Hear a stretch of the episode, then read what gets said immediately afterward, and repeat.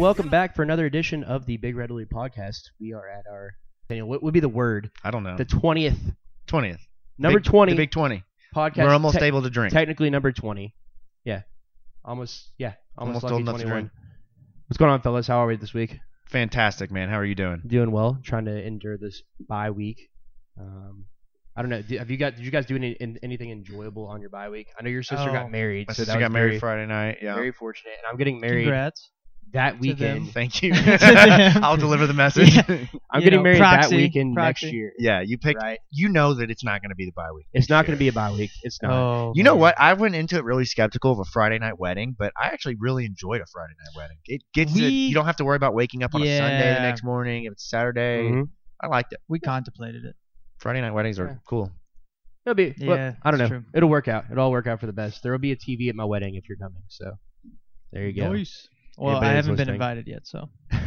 Me neither. Officially. Nobody. Nobody has. But now that we officially put it public, yeah, I was about to say. I think our Yeah. Odds have anybody. increased. Anybody that's listening is coming to the wedding. We're gonna have a TV. No. The game's gonna be on. so basically you're saying your wedding's gonna be a tailgate. I hope. Is all does- you're saying. I hope Taylor doesn't listen. Anybody can show up. Oh, you know she's gonna shut down the TV idea real quick. Probably. Yeah, but I that'll have a get- phone. It's fine.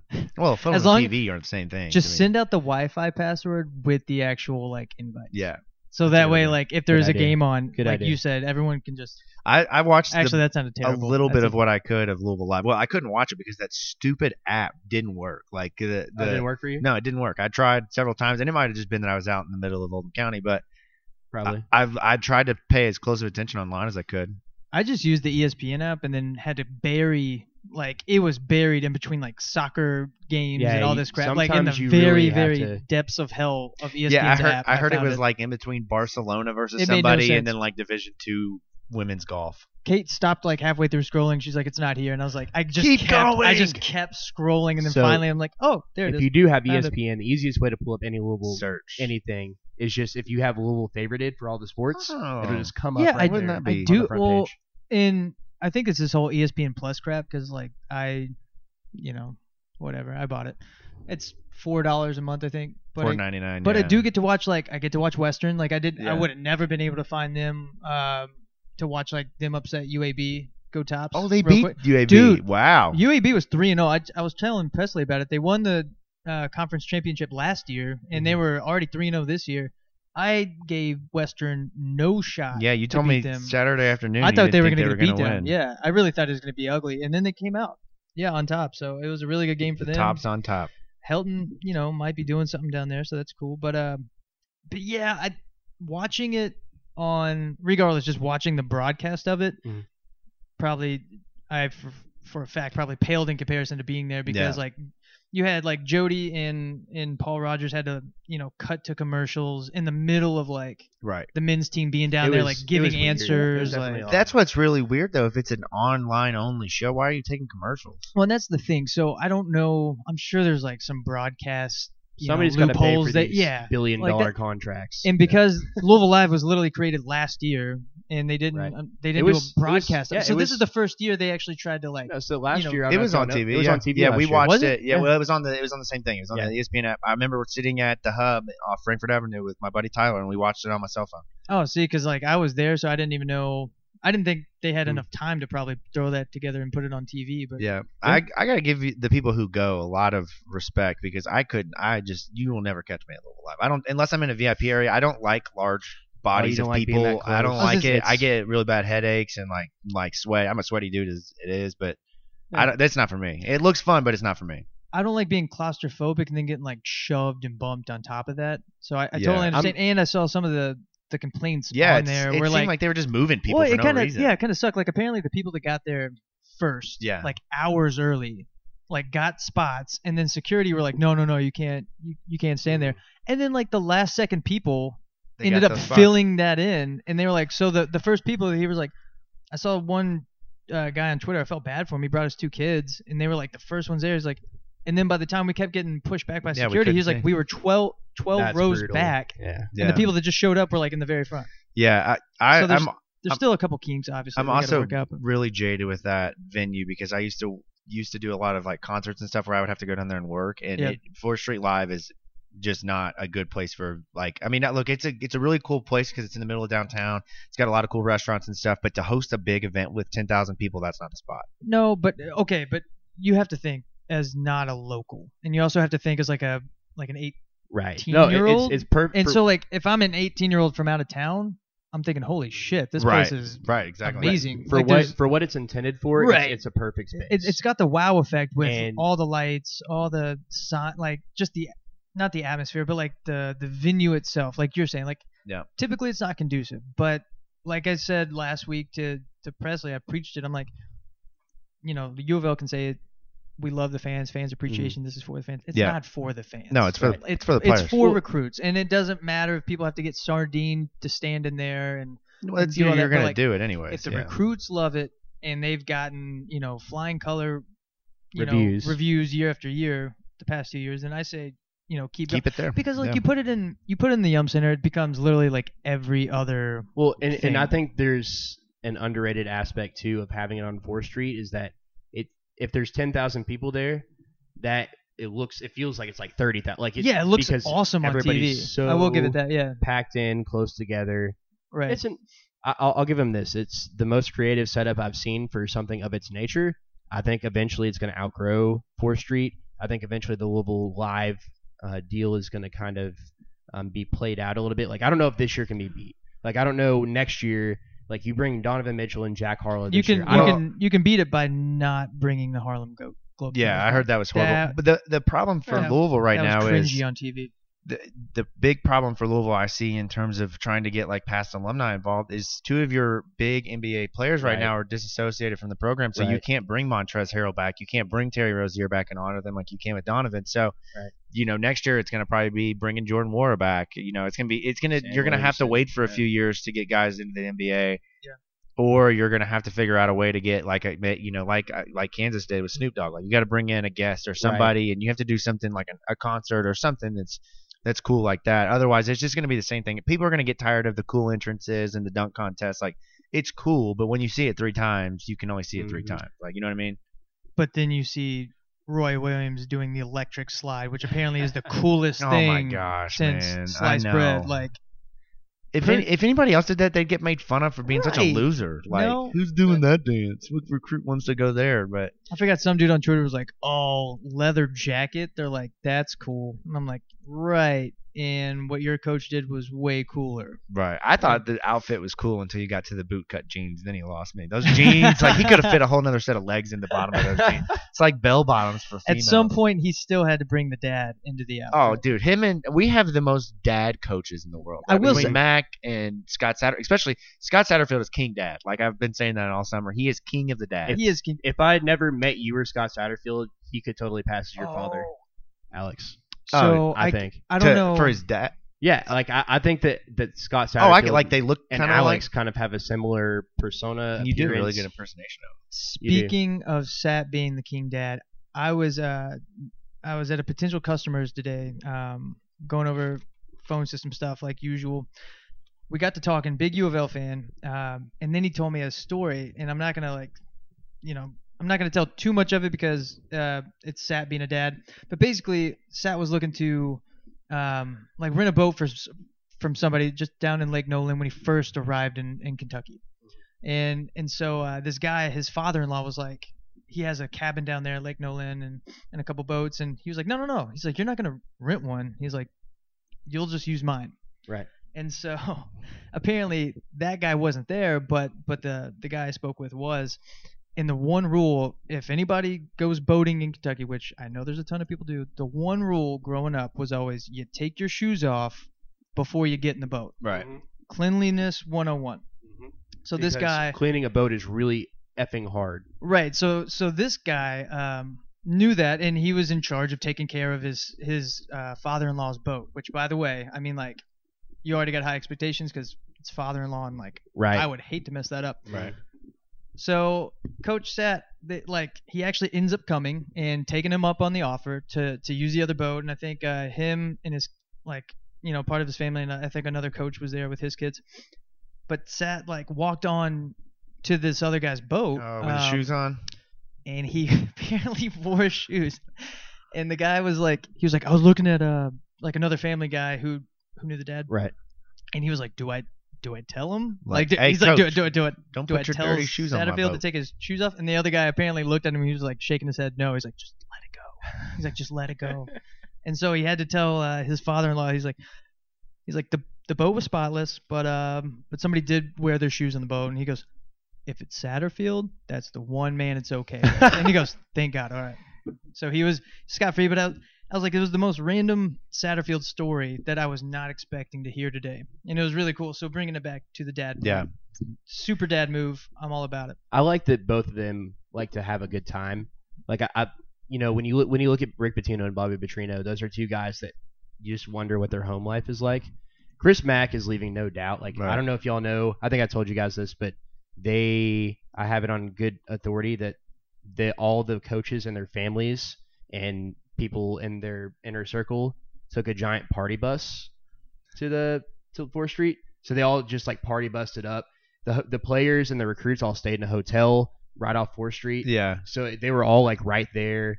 Like they were just I don't know if they I don't I don't not saying they're boozing it up or anything, but they were Probably. yeah. I mean, maybe. I wouldn't. I'd probably appreciate it even more if they were. But that's They're why like, I'm not the coach. Yeah. I'm picturing Chris Mack in his in his bootcut jeans, just Dude. like I don't know, riding the train on a party bus. Right. I think between that and then Coach Crum, like the photo of him holding the chicken, chicken wings, and somebody's like, as he's trying to look for his blue cheese during the event. I was I- like, that's awesome. I gotta say though, Chris Mack bringing his son out like made me a little teary eyed because that's like that's got like that's the kind of moment that you become a parent for is to be able to bring your kid to something like that and Right. like he's gonna grow up. I can't wait because I know Braden Mack's gonna play for Louisville at some point. Like we we should be pretty much sure of that. And to be able to like look at that and then in like 15 years when he's old enough to play basketball like on Louisville's Mhm. team, it'll be a pretty cool moment. But before we jump into the basketball, Louisville basketball a little bit more, Louisville basketball recruiting, which has been a topic of discussion finally for the last couple of weeks, and then our interview with Richard Gatewood, uh, the head coach of the prep program at I keep calling it the prep program. It's the post grad program at Aspire, also one of Jethro Muskinen's coaches. We'll talk to him a little bit later.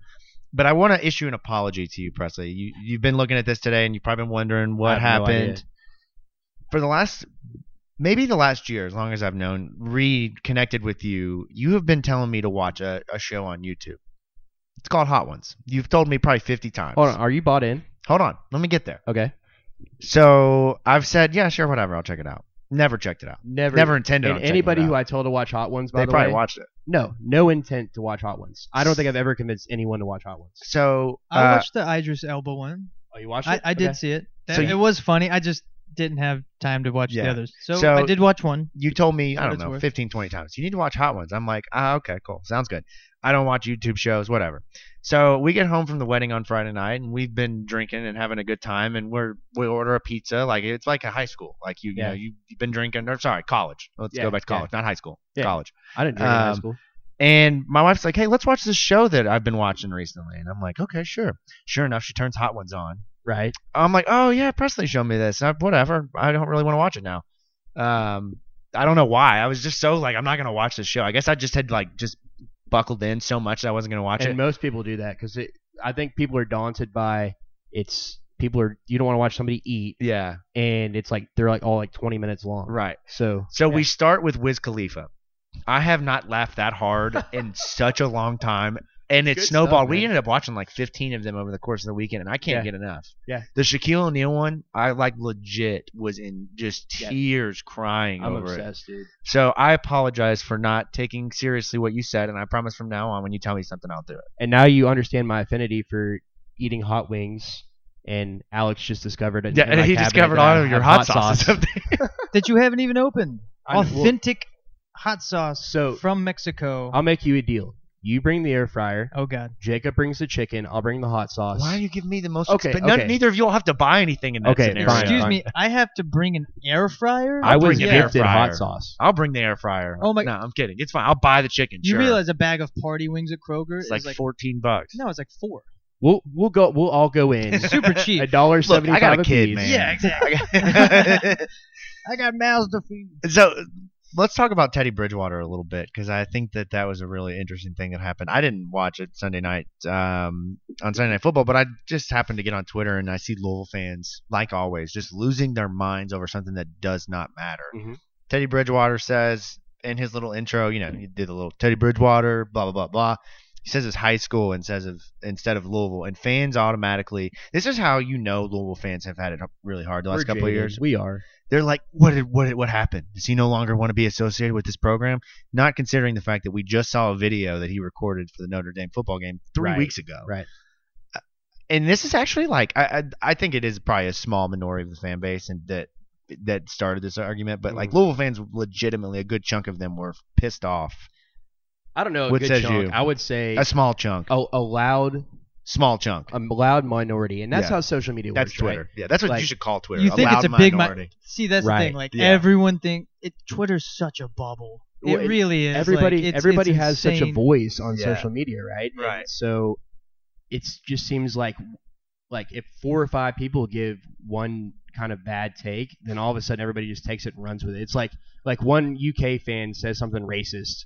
And everybody's like, "See, UK fans are racist," and UK fans do the same thing to UVL fans. Like, all UVL fans wear flat bills and, Have chin beards. yeah, which I don't. Honestly, you are a, the prototypical UVL fan according to UK fans. Well, I don't have a chin beard. So. no, no, you don't have a chin beard. But I do wear a lot of flat bills, but I wear them backwards, so I think that says something. You do have all your teeth, so I, mean, I do. That, that's You do. also. They're not in great shape, but I do have them. No, you have a good set. I will say I did make the joke in the writers Slack that um, you know, as soon as he threw the first pick, I, th- I think I was the one that was just like, "That's karma for." Yeah. for How dare you not and it was, say a, it Louisville? was a joke, and then I actually like Presley said I got on Twitter and saw like legitimate anger and like bewilderment from Louisville. For no And reason. I'm like, do you guys even realize like one, we still have a kid we're recruiting that goes to that current high school. We Right, still and our have- receiver is and our like number one, one, of, receiver Yeah, played there. And I'm and like, then dude, the, the it's kid like- coming in, Delancey's like good friends with Teddy Bridgewater. Like, I mean, let's not ruin the pipeline here, folks. Right, I'm- Let him I'm- say whatever he wants. I'm saying like I don't think the fans in Louisville realize that like how much that probably meant to the kids at Oh, that high yeah. school. back yeah. in that high school, Right, so- especially since they know like the big guys they've had going to Louisville. Like they're Mhm. probably aware of who Louisville is. of who Louisville is. And we're- absolutely and we know Louisville fans are very aware of who Louisville is. right. so okay, well that and that poses the question: if you were a professional, anything, and you got to say announce where you went to school on TV, would you say Louisville? Would you say Western Kentucky? See, that's the thing. Like you're a Louisville fan. If you played, uh, I don't know, if you played uh, tennis at Western Kentucky, and you're, you know, I mean, you you are a huge Western Kentucky supporter, as it is, Alex. Ooh. Um, yeah, I mean, you're pretty big. Huge is, I mean, I've I've met some actual, like how you guys don't think an actual WKU fan exists. No, I mean, I don't I've think met- anybody's ever said No, no, that. no. I've, I've met one in terms of like not being a fan of UK or U of L. On top of that, just like- only WKU. Yeah. One guy in my fraternity at Western grew up in Bowling Green and is Yeah. only a Tops fan. I mean, it's it's a It's- town. There's 200,000 wild. people that live in that area. I'm Like, just saying it's, a not- rare breed to only be Right. a WK because typically you either come from like Yeah. Lexington or Louisville or wherever. But Um, What would- anyways, what so, would you say? Yeah. i- i- so if you were a tennis player and you went on to the to the U.S. Open and, and you But- wanted them to talk about, here's the other thing: it wasn't his first time starting a football game. The dude has done those intros and he said Louisville many, many, many times times. before. Has he played on Sunday Night Football or Monday Night Football? I think that's a statistic Yeah, that would be well. yeah, for the known. I'm sure he has. yeah. Yeah, I'm sure he has. For Well, he was only the starter there for what, two years, three years before he got hurt. Yeah, but he de- he definitely said Louisville. Yeah. I, I think that would have been a right, memorable but thing. Louisville fans have like amnesia, and No, short-term because memory it's when it well, they want to they want to hear it every time. exactly. They want it to be that like they want it to be him saying Louisville, Teddy Bridgewater. Like start with Louisville first and then say his name. I think it also has to go with like the the momentum, the the actual current Louisville football team's trying Yeah. to create on in terms of on the field and in recruitment. I think Mhm. fans and because of the whole I guarantee you there's still like because of the whole basketball recruiting like, Right. was really slow so far. Right. Fans are just like we need We're in a mood. we yeah, we're in a mo- that's a great We're way to mood. put it. Yeah. Right. That is We're a we're feeling some fantastic way to type of way right now. Yeah, because honestly, if recruiting was going great for football, if recruiting was going great for basketball, like no one would probably really care what No. Teddy said. But because like people are freaking out about the basketball recruiting, people Yeah. are freaking out how are we going to finish this class? You know, are we still going to be in the 30s or you know top 30 for recruiting? And then Teddy on top of that, well, he doesn't even like us anymore. He disassociated Yeah, himself. right. I'm like, I mean- wow, that was quick So- assumptions. Yeah. I put thought into this. I mean, I, I and I know you do too. I have a lot of pride for where I went to high school, and I know Oh, I that's do not. No. You, you don't. No, I do not. I So- told Kate Seneca was a prestigious high school in because, because she's not from Louisville. so- right. So she has no idea. She's like, oh, so it's Trinity and then Seneca? You do. Well, I mean, like you went to high school. Okay, so if you think about it in this way, you went to the same high school as Rajon Rondo, Yeah. Remy Abel, and Yeah. and all these guys that you kind of like grew up around knowing. Right. Like, you know, you're still proud of that fact. Like, I'm still proud of the fact that I went to Mayo. Like, I didn't enjoy high school. Like, I don't Sure. think high school was a big big deal for me. The same thing with you know, I played golf at Spalding University, which nobody knows who that is. So Right. I always thought about that. Like, if you were a if I was a PGA Tour player, you see all these guys. They have like college Right. week, and they wear their college colors and stuff. What I would like you I'd wear? have to wear Spalding. Yeah. Yeah, Right. because I went there. Right. But you also went to U of L, though. So, I, I, mean, graduated from U of L. you should but- get one of the shirts that are split in two. So you have like a blue Oh, side and a red side. No, see, like, but that's the thing. I think that anybody who knows me knows I'm a U of L fan. right. I don't think. I think probably eighty percent of people who know me do not know that I played golf in college and would not give a crap. So I think it'd be kind of a cool. I'm gonna make Alan create a one of a kind shirt that Just for you. says "This golden eagle runs red," and and it's just not gonna make any sense at all to anyone else except for us. I remember. Do you remember? Uh, I, I remember a sermon from Dave Stone like ten years ago, and he tells this joke all the time. Uh, who's the pastor at Southeast Christian? He said uh, when he first moved to Louisville, he saw all these bumper stickers that said "I love male bulldogs." I never thought of Yeah. it. That's actually really funny. He had no idea. But anyways, yeah. So I don't. Inter- it's an interesting conversation. I think on a scale of one to ten, it's like a zero uh, as Oh, far as it's a a, big it's a deal. negative. But the funny part, somebody said this on Twitter. The ironic part is we're in a town where everybody asks where they went to high school, and nobody Right. ever talks about where they went to college. And the first time somebody says something about where they went to high school, the fans are like, "No, you do not say where you went to high school. You only say where you went to college, Teddy." I think it's also we're on a bye week. Yeah. People people get very very like Yeah, it- antsy antsy during the bye week. Yeah. It's All right, let's let's um. There's a lot to talk about Louisville basketball wise, but let's start with Louisville basketball recruiting. Obviously, we know Louisville Live happened on Friday night, and that turned into a commitment from Jay Scrubb, which I don't think anybody had that on the radar as being the first commitment because Not of the whole quickly. NBA the NBA aspirations. You thought and- he was going to be the last commitment. Exactly, Right. right. Yes. and That's and honestly, I think that he still is. Like, I mean, technically he's committed, but he will he won't. I don't know if he'll sign in December. I, I think that's going to be really interesting to see. I don't think so. The thing about signing is he's not going to be. I, I think that he's made it very clear he's not going to another school. It's Louisville or the NBA. So maybe he does sign, but we really won't know much about Jay Scrubb in terms of will he wear Louisville red and black until the NBA draft withdrawal date. And that's the big worry now. The, the thing is, is Mhm. fans can finally just breathe easy. Like the the first Right. recruit is there. I'm tired of everyone chiming in. Yeah, but he's not really coming. Like we don't know. We honestly Yeah, have no idea. the neg the immediate negativity behind him announcing his commitment Louisville fans. baffles the shit out of me because of a couple things. Yes, everyone's aware it's either you know Louisville or the NBA. Mac probably told him like I believe he did He's tell made him him very clear. We'll help like, you. We're we're gonna treat you like every other kid that's gonna test the waters this Right. year on our Mhm. team. We're gonna send you through the whole process. I think that's really important because he does care about him. But people also fail to realize like when one kid is the initial like jump in the pool, you know, like just like last year with Nickelberry, all it takes is one dude to jump in. Mhm. Right. Exactly. And and Jay Jay's already actively like an hour after he committed to Louisville, he was actively on Twitter right. Recruiting other players. hitting uh Brakefield, hitting uh, uh Davon Smith. Yeah. yeah, I mean, all I mean, like all the all, all the kids that we've been talking about for weeks that you know are are how deep are we in on? Like, do we have a really good shot? It doesn't matter. He's already going after them as well. So even if he does go to the NBA, if he helps pulls this entire class together, that's still you know yeah, that's still something. Like you still helped our program, even think if you be- didn't step foot on the court yet. yeah, it, it's a big deal in and of itself because I think even if he removes himself um, from the situation, and I, I think he should, I think he'd be stupid to if if he is getting guarantees from multiple teams that they're going to draft him with their first pick. Um, I think there's a really good chance that he goes.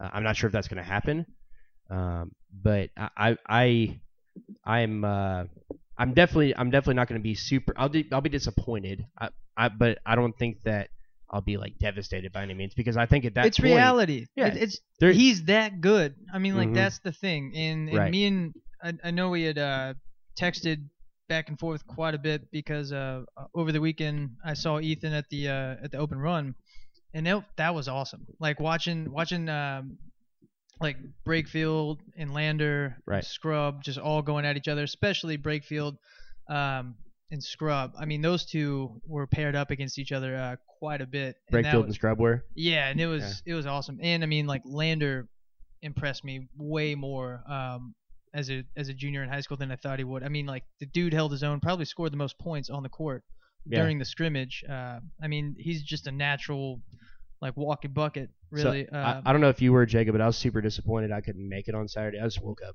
yeah, very sick and I was super had to- disappointed too, since I was standing in line by myself. No, because- you were with Ethan. We saw the picture. No, he was with. Okay, the picture you saw lasted maybe 15 seconds, and then he went back to the cool kids. He Jake didn't know Weingart. you. Yeah, he didn't Which, know you. by the way, if I was in Jake Weingarten's, um, what am I thinking of? What's- Circle. Inner circle. circle. I was thinking entourage. his posse. Yeah, entourage is the right word, Yeah. probably. The kid walked up with like a crew, and Yeah. Ethan Ethan was apparently slacking in that crew.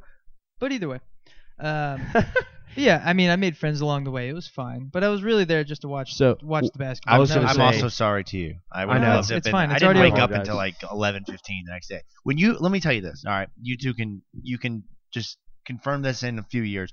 When you don't have a child at your house after having that child at your house every night since the day they were born for the most part, and they're not there the next day, you take advantage of it and you sleep. I get that. I do. I do that with my puppy. Right. Exactly. Yeah, it is. I 100% understand. I do not hold any ill will against you, and I would say that both of us are probably sick for completely different reasons when we woke up. That's On- probably on correct. Saturday That's morning, probably so- correct. Yeah. Yeah. But I was gonna say, if you didn't get a chance to see it, um, there's some great video on YouTube. I can't think of the guy's name. Frankie, Vision. Frankie that's Vision. The, that's the company that does it. Yeah. Okay, so I that's don't like a think that's an actual person. Well, so but that's what I was, wrong. I've always thought like this Frankie dude is busy. this dude is getting videos of everybody. Like I think he was in North Carolina and Frankie's Louisville everywhere. Anyways, there's like 11 minutes on the Frankie Vision account of the scrimmage. Um, I was most impressed by Scrubb and Lander, to be honest. Like, it- Yeah. and if you guys haven't got a chance to to check it out, definitely give give it at least a few minutes.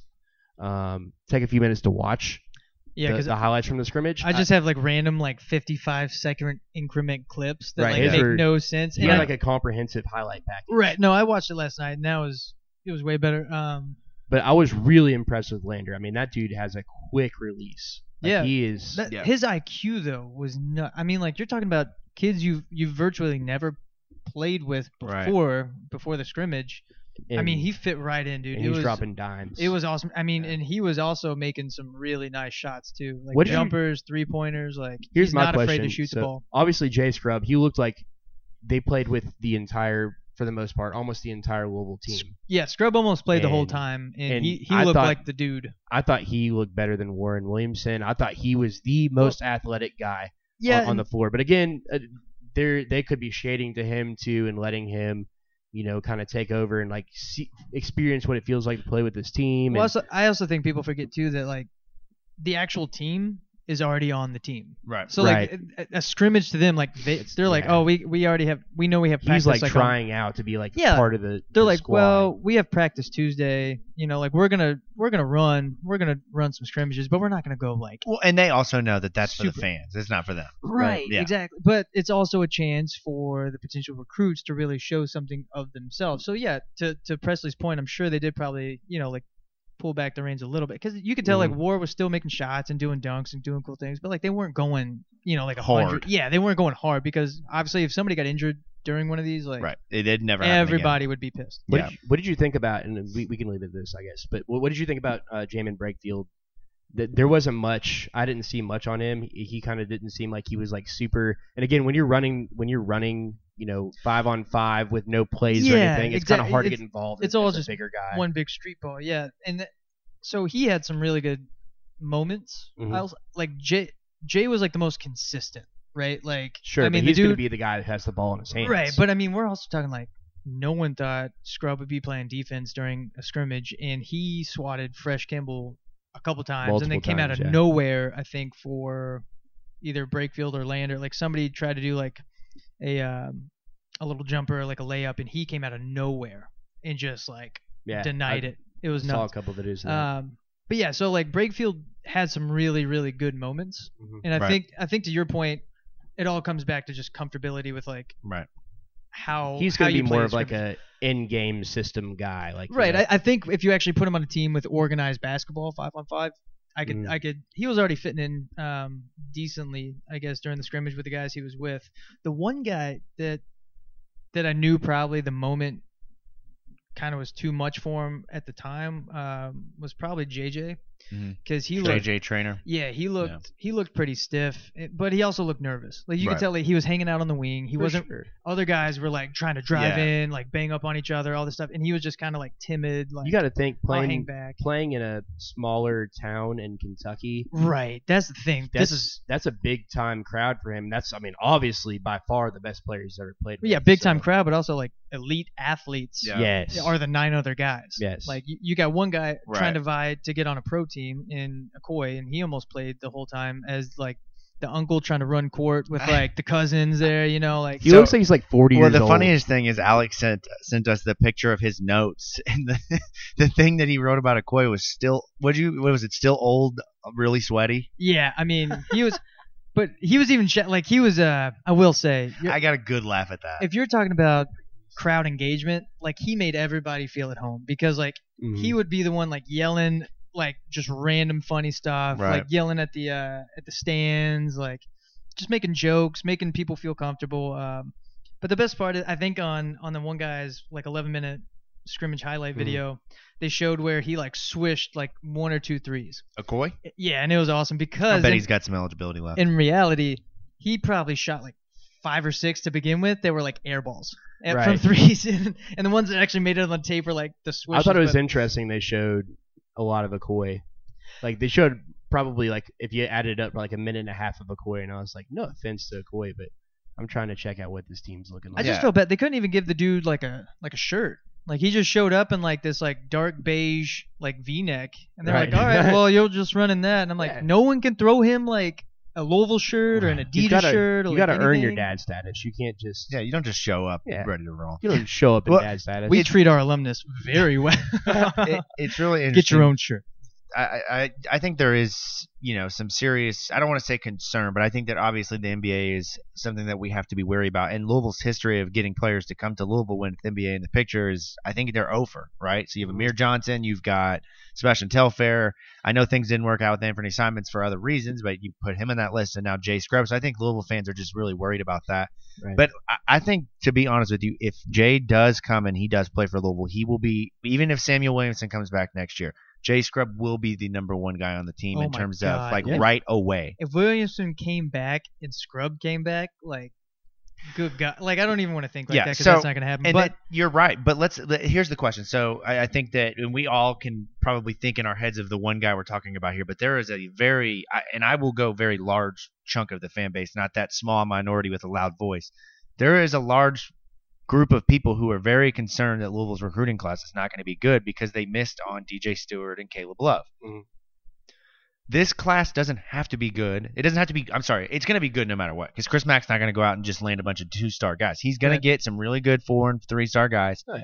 This doesn't have to be a class. If you get Jay Scrubb and you get him in and he plays, and you get Samuell Williamson back, there's your two first round picks on the roster already. Mhm. Not to even to mention you bring back Darius Perry, you bring back Malik Williams, you have a bunch of those freshmen that come in or sophomores with a year under their belt, right, and then it allows you with the rest of your class to be really picky about finding the right role players. right, Mhm. and the fact that like a couple of the kids for 2021, like uh Like Askew and Khristian Uh, Lander, Zion Harmon. Zion Harmon apparently Yeah. had a really really good visit because he Mhm. was at Louisville Live. Um, I mean, obviously uh, Khristian Lander like Yeah. apparently had an amazing visit Yeah. and and really loved his experience here. So you're already and, and I think we talked about it last week between me and Presley, but like the one thing Chris Mack didn't have that he that he couldn't make up time when he got to Louisville because like a lot of these elite recruit like Yeah. Louisville doesn't understand a lot of these or Louisville, some Louisville fans might not understand that like these five star recruits like it takes years Oh yeah. of Unless- like, com- constant conversations unless unless you're Duke or North Carolina, and Right. then you swoop in and you steal them. which you Yeah. can you can yell scream cause a big hissy fit all you want because I've seen it on online that's just the reality Right. that really is that that is honestly the current reality in basketball recruiting Right. And people just have to deal and, and Mack's dealing with it. Like you just have to he deal is with it. right. And I, I told you this this a couple weeks ago, but I, and here's a perfect example of this. So in college basketball recruiting, you do one of two things with five stars. You get in a year or two early. You build a relationship with. It's an unbreakable bond. The kid loves you. He doesn't want to go anywhere else. He commits.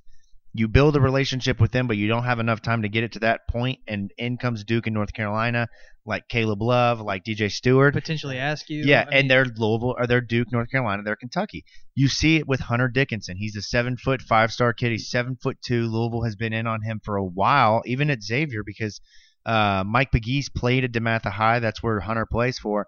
Hunter has cut Hunter Dickinson has cut his list to five schools.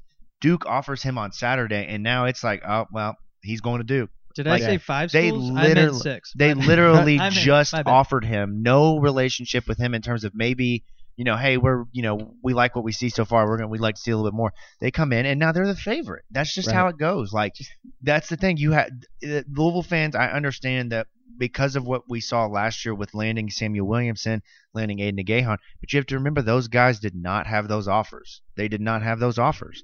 Louisville has historically started with guys who are in that 50 to 100 range who end up climbing late. And that's what you saw with Samuell Williamson. Samuell mm-hmm. Williamson wasn't a five star last year until the very end. So this year you strike out with a couple of those kids. That's fine. Like it's going to happen. It's going to happen Co- every year. Coach K reminds me of the guy that gets back from his Taco Bell run after getting drunk at the bar at 2 a.m. Texts the girl you up, Yeah. and she actually shows up. Yep. Like that is literally That's a what, great what analogy. Coach K did That's his recruiting pitch. with Hunter Dickinson. you up? Like it, it's, I mean, literally, he probably looked at his roster and was like, "Oh yeah, we might need another center." Hey, Yeah. here, here's a here's So, scholarship. here's another great example of with Duke. Henry Coleman is a four-star big guy. He's in Richmond, Virginia. I've got a coworker who is a huge Virginia fan. Loves to tell me about all these players. He's been telling me about Henry Coleman since the day I started working at the company that I work for. And sure enough, Henry Coleman ends up at Duke. It's just a thing. Like Mhm. it's like if yeah, somebody's married or they're dating a girl and they're really serious about, and then name X Y Z Instagram model walks in and they're like, "Hey, you want to come with me?" Most of the time, Mm. they're probably gonna be like, "Yeah, sure, that sounds good." Uh, For Louisville, they're just gonna have to be that the next tier of really pretty girls who can chin- continue to try to, to to to earn their way at getting these these top players. I mean, that's just the way it is. And look, I'll be honest with you, Jay Scrubb is just as good as half of the five stars in this class. Probably easily. if not, bro, yeah. I, I think you and I had this conversation the other day. Like he legit could be a top five player in the class, but he's a JUCO, so he's automatically hit that four star. They don't they don't give five stars to JUCO players. I was about to say. So did you see they just bumped him up on Rivals and two four seven? yeah, I mean he's a three-star three to- star. I mean he's it a three makes star. the kid averaged 20 points a game. He's six foot six, 220. He's an elite athlete. Like he has shown that he in, that he is a five star well, player. I saw they had him at a 90. Is that the latest? Yeah. So that's okay, that's because that's been at that. I for like, believe- probably like a week and a half, two weeks. Or okay. So uh, this is my first time kind of checking into both the No, both I- of those sites. I on might him. stalk two four seven. Yeah, you seem like one of those guys. Yeah, I mean, fine. Ju- they don't even have him. So two four seven uh, does it two ways, but his he doesn't even have a composite rating on JUCO. No. He's a four star now, finally. But but even like a flat ninety is like and a then slap. In yeah, the face. and then you look at his offer sheet of what they show. It's Louisville, Cincinnati, Memphis, Alabama, and Alabama State. They Like, just they just don't keep up with the, the no, recruiting. the at JUCO. all. I mean, we talked about this in football. JUCO is just a completely different ball game of recruiting. You just really don't know what you're getting. But I firmly believe that if this kid is ranked as a top 30 prospect right now, and then and as an NBA draft prospect, you can't tell me he's not better than a good chunk of the kids in high school. He's Well, got experience. what He's was got a college ready body. Like what was the Evan Daniels tweet that basically said um, if he was like in the 2020 class or whatever, Mhm. or Yeah, like have to go back and technically find it, he'd be like a top 15 yeah. like level. and I believe it. I 100. percent Yeah, for sure. I 100 percent believe it. I have a question for you guys. Okay. So everyone, everyone, like fans, recruit or not recruits. That's the one that we don't know. Mm. But like even the experts and everybody are convinced that like Askew and Lander, like arguably the the top two point guards in 2021 right now. Yeah. If one of them commits to if one of them reclassifies to Sure. 2020, the other will automatically be the number one point guard. hmm Everyone's convinced that these guys are reclassifying to this class Yeah. But the two actually people that decide that are still saying no we're not Right. but Well, like no one believes So it you have to think about it this way. it's there's a lot of like ins and outs. It- It's not just like I'm going to reclassify and that's it. Like you got to think about the logistics of how much, how many hoops they have to jump through, and how much homework and classwork they have to do. Yeah, I So- mean, there's a certain formula. I remember I saw it was in an athletic article this week. There's a formula that they have to hit.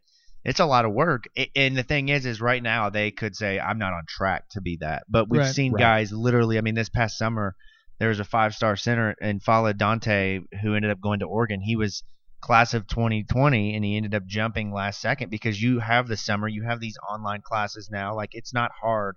It, it, you know, I don't know if you guys ever went to summer school, but I always loved summer school because in college because a class that normally takes you however long a semester is is condensed into like a four week period Mhm. and you like uh, yeah it's a little bit harder because it's so fast there's not as much time but you get it over with and i think Right. that that's what reclassifying is the reason why i think that they're going to reclassify is just look at how the schools are recruiting them right. compared to other 2021 kids i mean i know you want to get in early with them but like to to for Askew to be taking all five of his official visits as a junior in high school Right. that smells of i'm reclassifying Well, and he's gonna announce soon. Like Yeah. he's announcing like either this week or next or Right. And- like and super soon. A so year like, is such a long period of time in your development from age 16 to 17 and 17 to 18. Like Yeah. that's so um, to me, like to answer your question, I guess your question was just like, do we buy into the fact that he's not reclassifying? No, not at all. I mean, I, I think, and I think there's a few other guys too. I, I I know we mentioned Lander and, and Askew, but there's one there's other guy. There's plenty of them Yeah, i mean i don't i don't know specifics off of that class but there's Right. plenty of them There's I mean, there's one other guy that's in Louisville's on Louisville's radar. Yeah. Who's a 2021, and they've been going after him pretty hard. And I cannot think of what his name is right now. So, yeah um, well i mean but regardless, th- yeah. there are lots of guys out there. Um, who do you guys think? Who's next? for me, I think it's JJ Traynor. I think so? that they're gonna. I I don't know any of this, and Alex, thank you for pointing that out on Twitter that I don't know this, but I have no idea. I know JJ Traynor is taking a visit on Thursday, but he's the the, the connections with his dad being Jason Osborne, his coach being Boo Brewer, like everything points to him playing for Louisville. And Chris Mack has been. I mean, they visited him like twice a week for the last two months, so I think that they know everything that they need to know. I think he's one of those kids that it, you see it at Duke in North Carolina a lot for the five star players who are like borderline five stars that they're waiting and waiting and waiting and they get the offer and they commit right away. To me, I think he's going to commit when he's here, but I don't know that. So, and and I, I agree with you. I think it's either gonna be JJ Traynor or or Davon Smith. Is it Davon or Davion? I don't know how to say it, but I it's think got it's the I Davon. before the E. I think it's Davon Smith. Um, regardless, I, I with with Traynor, um, we've heard so many like mixed reviews Right. on Traynor, but I think that it'd be interesting to snag a guy who has a chance to develop under what Louisville has. So this guy comes in um, next year, he's potentially, you know, there's potential for a red shirt. Um, there's potential for him to, you know, play sparingly. And, and- Right. but but the point is, he gets to play and practice against all Yeah. of these guys who are going to be, you know, really really good. You know, Right. I, I think that next year at this time, a guy like Traynor playing behind Quinn Slazinski or playing behind Malik Withers, Williams, right. Jalen Withers. Yeah. Um, It- you know, the, the list goes on. It, there, there's so much talent on this team that a guy like him would be a perfect mold for um, number one to kind of just keep that pipeline of homegrown talent. Number- Exactly. Number, two, he, he can just kind of take his time. Right. They don't need him to be with that team coming back next year. Mhm. If he does commit, they don't need him to be a star right away. But let me put some perspective onto his recruitment because if you remember last year, Quinn Slazinski just kind of came out of nowhere. Mhm. He commits, and fans are super excited, like, "Oh my gosh, it's a diamond in the rough!" Like Mhm. he might redshirt, but he's going to be really good. He reminds me a lot of Luke Hancock. He's six foot nine. He can shoot the ball. Mhm. He also was Louisville's second to last commitment. JJ Traynor would be Louisville's second commitment. So it's a difference of a player not ready to like Louisville fans the perspective of when he commits versus who else is committed. Like right now, only Jay Scrubb is committed, but it's a soft commitment because we're not sure he's going to come. Right. So Louisville fans are like, oh, so JJ Traynor is the top priority. Well, he's not even ready to play yet. That's not a good commitment. We're slacking. Whereas last year, everybody was super excited about Quinn Exactly. Slazinski. It's all Yeah. about perspective in that scenario. Right. We've already gotten to the snootiness standpoint after one recruiting I know class. that's the it's- we were spoiled, man. Like we shouldn't have even been this good this Last quick. year, if JJ but now that we are, I'm allowed to yell about Yeah. it. like if, if the JJ Traynor was in the 2019 class and he was the first commitment, people would have been like, just like you said, uppity about it, just like completely. I'm, I'm sorry, they, they would not. They would have been opposite. They would have been right. They would have been super. Again, it's all about the timing of the Right. commitment. Like- I was really, I, I was kind of on the fence about Traynor just because you know his recruitment take off took off really slow, but you know, the the thing that really sold me was him jumping from being an unranked player to being in the top 75 in a matter of a, a couple of months, and then the quote from that that I used in the article when when writing about the next commitment, Evan Daniels said he's pushing six foot eight. Traynor has wide shoulders, a lengthy wingspan that stretches to seven foot two, standing reach of nine foot one, and a 36 inch vertical. He's thin and needs weight, but his physical makeup is oozing with potential. hmm That's, I mean, Might take two years, but would you rather have a player that's you know really You really need- really good? you don't or- need a guy that's ready right now. Right, you don't because you have Sam Williamson, you have Jalen Withers, you have you you know Jalen Withers is the JJ Traynor of this class along with Quinn Slazinski. Like these guys need a year to progress, but again, it's perspective. Last year, Louisville didn't expect to be in the running for a lot of four and five star players, and they ended up doing it. Right. The only thing that really, the only thing that legitimately does kind of concern me from a realistic standpoint is that if if Lander doesn't doesn't reclassify, um, and I know everyone like everyone's already like talking about because like Askew's already about to go on his official UK visit, I think. Um, so like that's already got people up in arms, but like Mack is really really in on a couple of these kids, and like we just said, um, especially since uh, God, my brain's going to mush. Especially with Lander being, Mhm. you know, an Indiana kid from Evansville, it is really intriguing because he will be the number one point guard in 2021 if he doesn't reclassify. So Oh, you already you already yeah. know for a fact they, just like Jacob just pointed out, UNC, Duke, Kentucky, they don't have to be in on these kids early. Nope, They, can just have to be want. on them. Period. Whether that be a month, a week. I mean, it doesn't matter. So it does concern me if he doesn't reclassify. You're basically giving every other elite program, you know, a 12 another 12 months to basically right catch and, up. And, And you've already used that. Uh, well, for the the case of Askew, you've already used that official visit, so you Right. can't do it again. Yeah. Khristian Lander has been. I think both of his visits have been unofficial. But then again, I mean, like that's Chris Mack has always been th- the theme of facing expectations head on, whether it be this year talking about how good the team's going to be. Like he doesn't back down from expectations. He doesn't try to like beat around the bush and give himself excuses and all that stuff.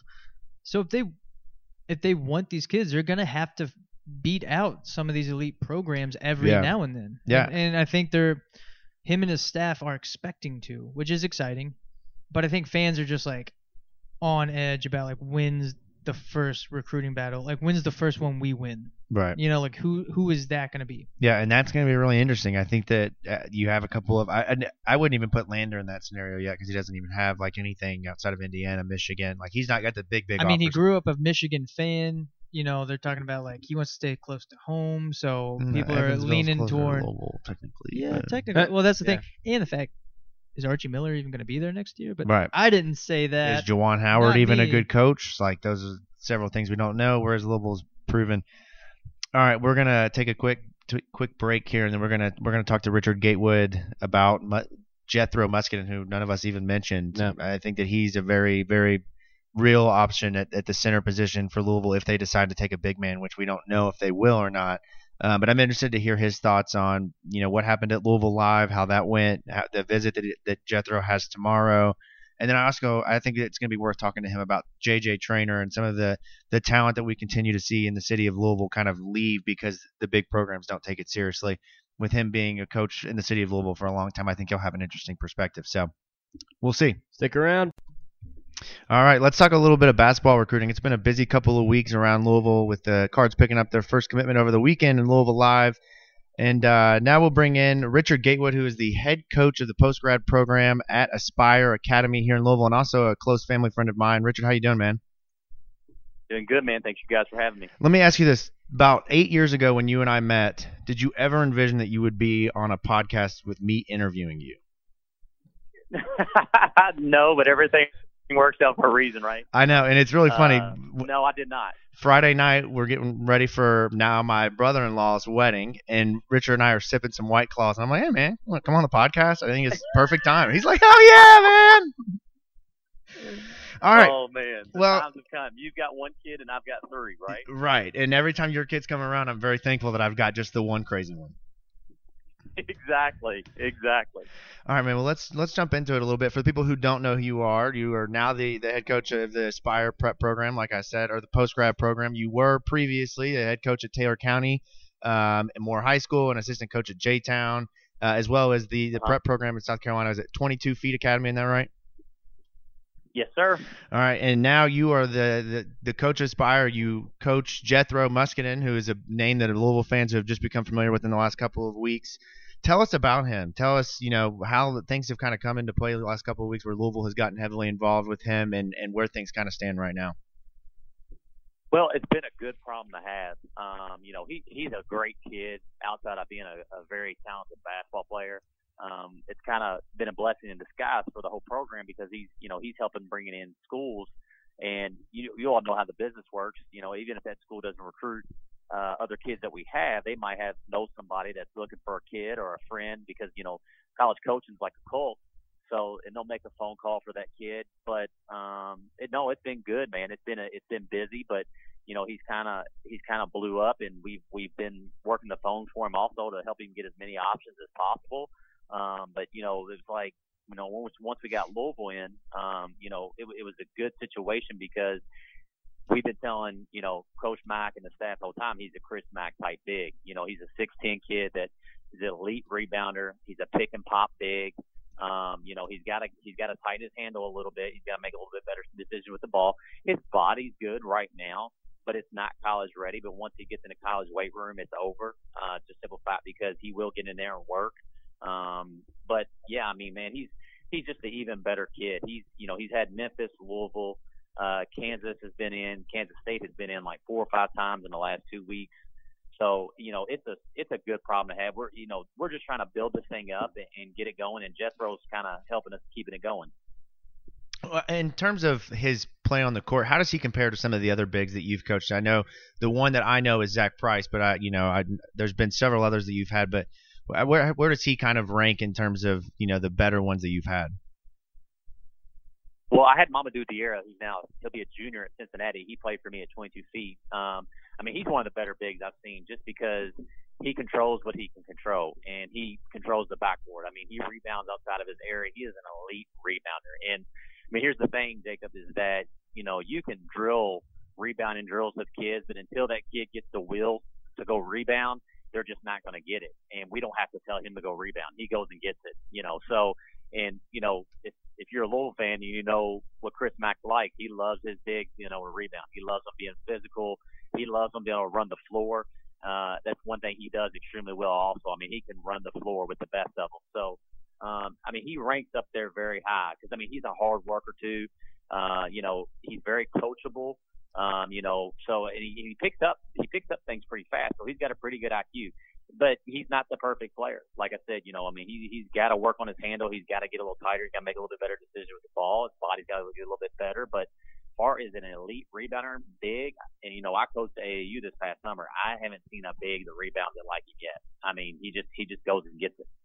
Wow, it's really interesting to hear, Richard. So, so when we're talking about his recruitment with Louisville, um, we know he was at Louisville Live on Friday, right? So, wh- what were his thoughts um, about? I I guess it was an unofficial visit, but what were his thoughts regarding uh, Louisville Live?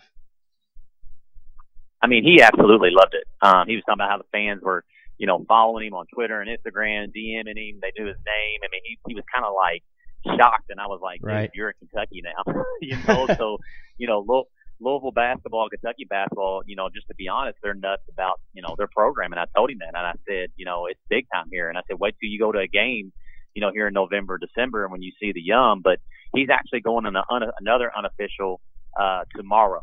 So he's going on an unofficial tomorrow with the staff. He's going to see, you know, meet with them personally, so he'll have a little bit more time and see everything, go down see the Yum Center and whatnot, and actually get to see it and walk around. And uh, you know, he's super excited. You know, I, I mean, you know, if I was, you know, a betting man, you know, I would definitely not bet against Louisville right now. You know, I would say Kansas and Kansas State are the leaders, just because, you know, Kansas State has kind of been there right from the get go, and Bruce Weber's done a, you know, phenomenal job with him so far. Um, and Kansas is Kansas, you know, even though everything's going on. But you know, you know, I definitely would not bet against Louisville. You- You mentioned some of the Big 12 programs. In your mind, is this a is this Big 12 versus everybody else? I mean, I know you said Kansas and Kansas State, but he's I know in his offer sheets he's got Texas Tech and a couple of other programs down in that area, which I believe he's from Kansas, if I'm not mistaken. Um, so do you just kind of feel like this is a kid that's the Big 12s to lose right now? I I completely agree. Um, you know, it's not good for him being in Louisville for those other schools just because they can see him as much as they want, you know, and he's right down the road. Um, but yeah, I mean, I would I would I would say that's a good observation of it. You know, just simplified because he's you know he's right from that Texas Kansas area. Uh, he went to Sunrise Christian last year and he played against the number one player in the country. So, you know, he kind of got some exposure but didn't. But you know, I think this year he's going to be able to really show what he can do. Um, I mean, he'll be he'll be a double digit rebounding big. You know, he'll average over double digits. There's no doubt about that. Um, but yeah, I would definitely say you know he's the Big 12 to lose. You, you've been coaching for quite a while now, and during your time as a coach at J Town and Moore, Taylor County, 22 feet, you've had a lot of players who have gone and played really good Division One programs. Just for you specifically, what is it? What's your approach when that you take with kids when you're dealing with coaches and helping them find the right fit in their recruitment?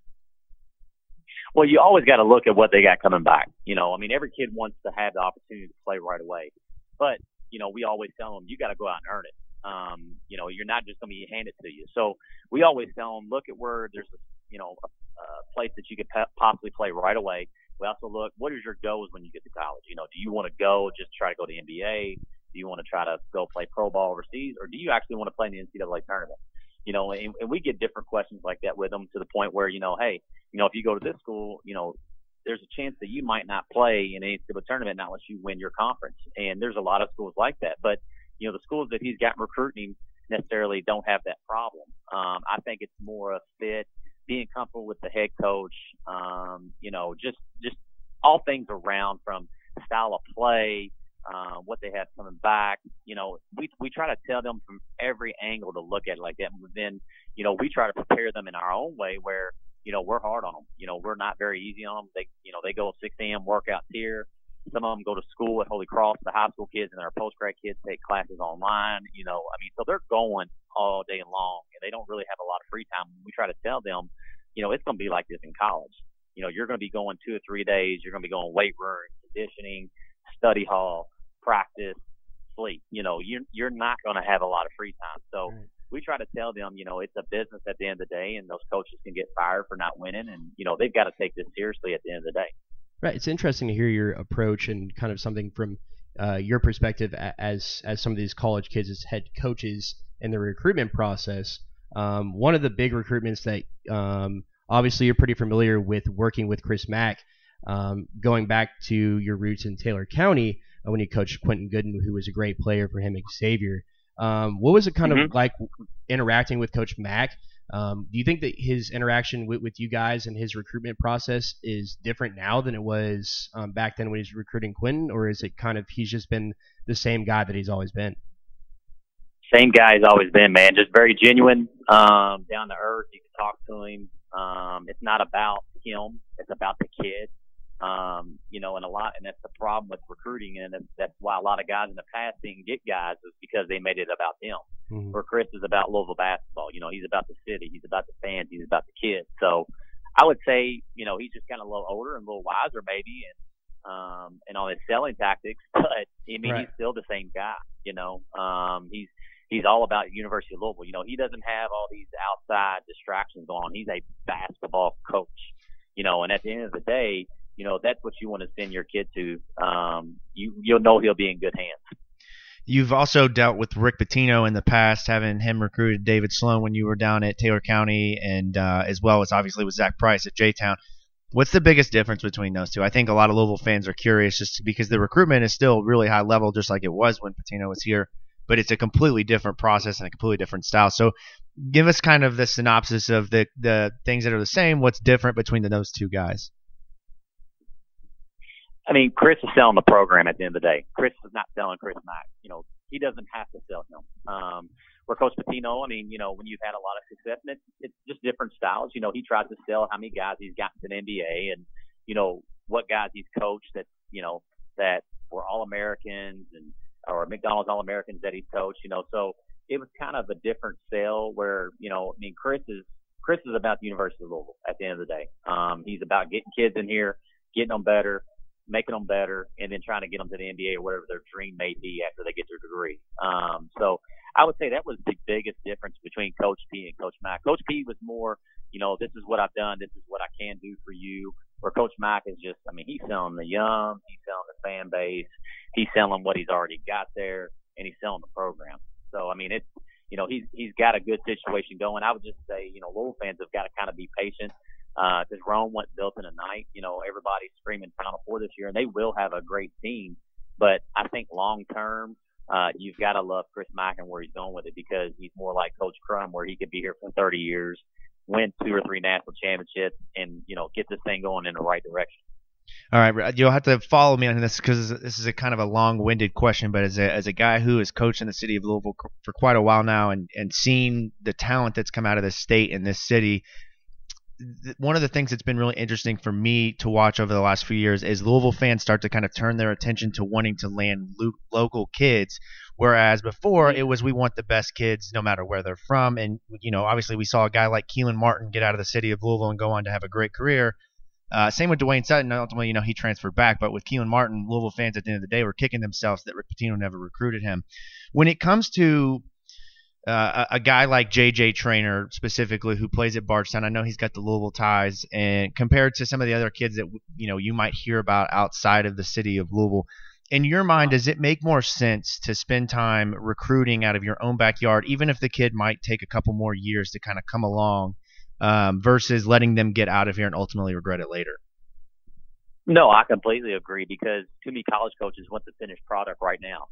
Um, you know, they and that and that doesn't matter what level of Division One it is. You know, some guys just don't get it. They think they should get the finished product right now, which means no. You know, there's never a finished product. There's a kid that he can always get better at something. You know, when you're working on your craft. So my biggest thing is is you know, yes, you gotta get some in-state talent to stay when you have it in state. David Johnson is a prime example of that. You know, there's not too many high major kids that's coming out of the state of Kentucky every year just simple fact because the talent level is down. And that's no knock on our state. It's just we're a smaller state at the end of the day. So we're going to have a high major kid, you know, once or twice every, you know, three to four years. You know, for David Johnson, you know, it was Quentin Goodin David Sloan. Before them two, it was kind of really Ray Spalding, you know, as far as a pure high major kid, you know. But I completely agree. I mean, you've got to keep some of these guys, especially, you know, I mean, JJ six nine, he's very skilled. He, you know, he's another year or two away because, you know, I coached in that region, so he'll get away with a lot just because of his size and his athleticism. Um, but I mean, no, I mean, he would be a no-brainer for here. You know, his dad played here, so and you know, Chris has got a different type of personality where you know he just wants you to work hard at the end of the day. You know, if you're not working hard, trust me, he's going to get into you. But at the end of the day, you know, when you're playing with effort, he can make up a, for a lot of mistakes. And that's, you know, that's like his mantra is just, you know, I want these guys to play with the effort and I want them to come in and work hard. And no, I completely agree. You've got to keep in-state talent because you don't want to, I mean, Kelan Martin's not the only one. Shelvin Mack, you know, I mean, there's been a lot outside of Louisville, uh, that's kind of went elsewhere. But Waney was one though too that when he came out, you know, I actually called college coaches for him and Nope, and it was amazing out of West Kentucky, Murray State, Northern Kentucky, and Morehead. Nobody had any interest in that kid. And then he goes UNC Asheville, freshman of the year. Mm-hmm. They win the conference, and then he transfers back, and he's having you know one heck of a career. So I mean, he's you know he's a prime example of you know you got to take a chance with some of these kids every now and then. Just simple fact because you know they're in state, they've got some talent, and they played on the shoe circuit. So I, and I think more than anything, it's more evaluate the talent. You know, so it's hard to evaluate talent in Kentucky, like I said, because the talent level so bad. Where if you come to our practice, you know, it's an absolute war because you've had you've got Division One and high Division Two kids all through the program. So if you don't come ready to play, you know, you're either gonna get better or you're gonna get your butt kicked at the end of the day. Mm-hmm. So you can't really duplicate that in the state of Kentucky um, on a high school front. You know, even when I was at Taylor County, I had to put David and Quentin on opposite teams in practice every day just because I wouldn't have got anything done. Um, and you know, other high school coaches go through that with their better, you know, their elite players. But no, I completely agree with you. We've got to stay in state. We've got to keep kids like Kelan Martin in state, Shelvin Mack.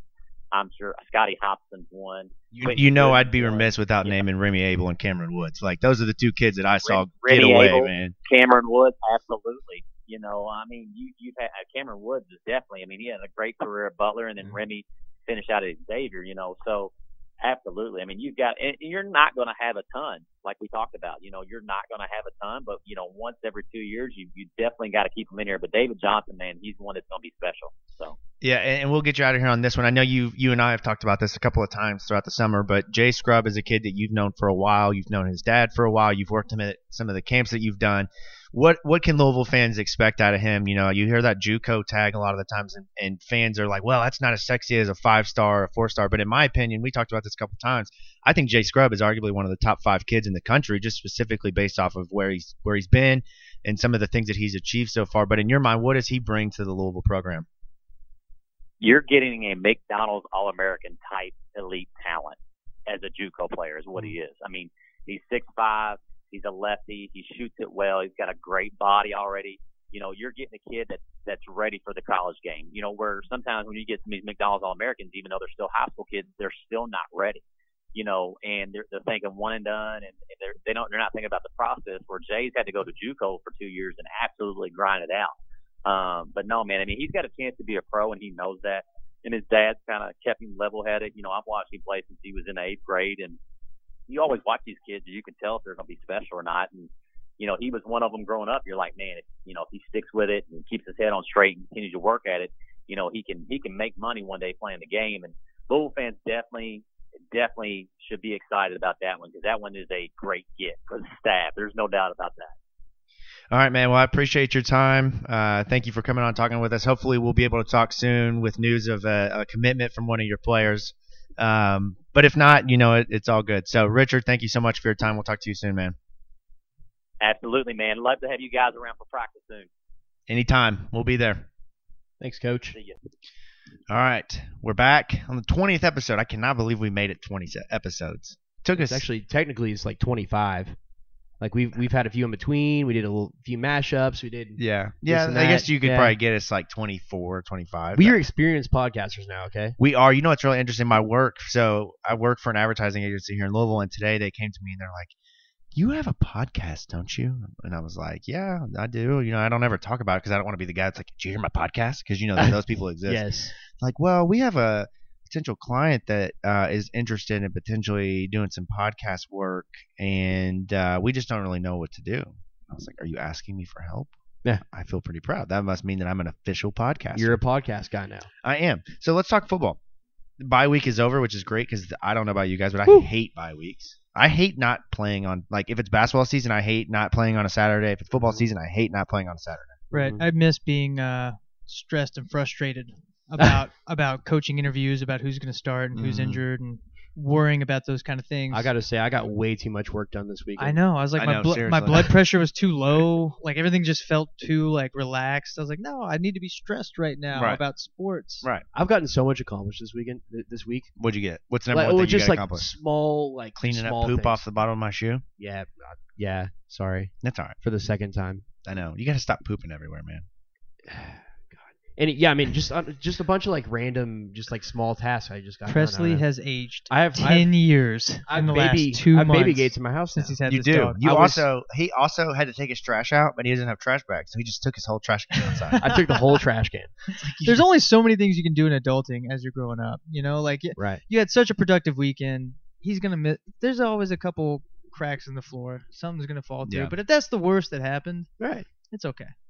Yeah. Well, this weekend Louisville's got Boston College in a game where they are favored for the first time. You would know this because you wrote it, and Mhm. I couldn't find it today. They are favored for the first time since Since I think it's been 344 days. ACC were- competition. Is yeah, that correct? it- favored in in ACC competition living slash power against Power Five teams. yeah. it was the game where they just got absolutely smoked against Wake Forest last year. For some reason, That's they're right, three point right, yeah.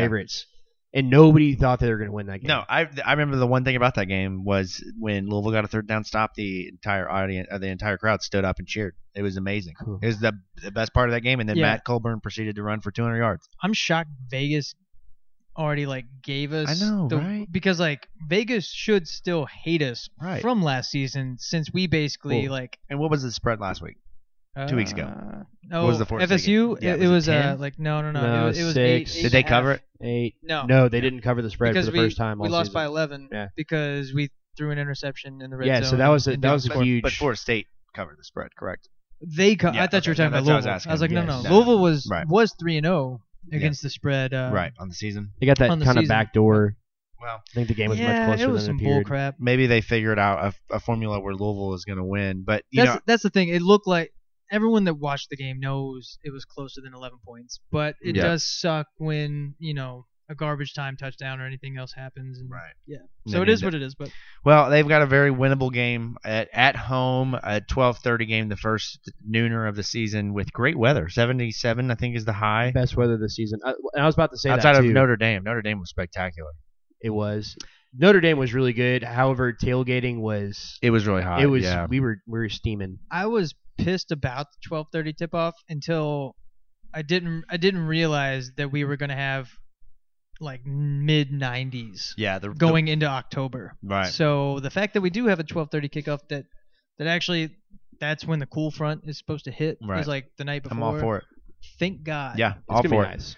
Well, Boston College is coming off of a loss to Wake Forest. Before that, they had uh, won, I think, two in a row, three they in beat, a row. They, They, beat Rutgers, lost Vir- to Kansas. yeah, but they lost, Oh, uh, or they beat Virginia Tech, and then yeah, got Yes. blown out by Kansas. Yeah, Kansas. they didn't lose to Kansas. Yeah, they they got- got embarrassed at home. Yeah, uh, th- this week I think that it, the the big the big thing is going to be whether or not Louisville can get the running game going again. Boston College is 100, I think it's like 119th in the country in stopping the run. They give up over almost 200 yards a game on the ground, which spells well for Louisville for once. Right. It does, but is it not eerily similar?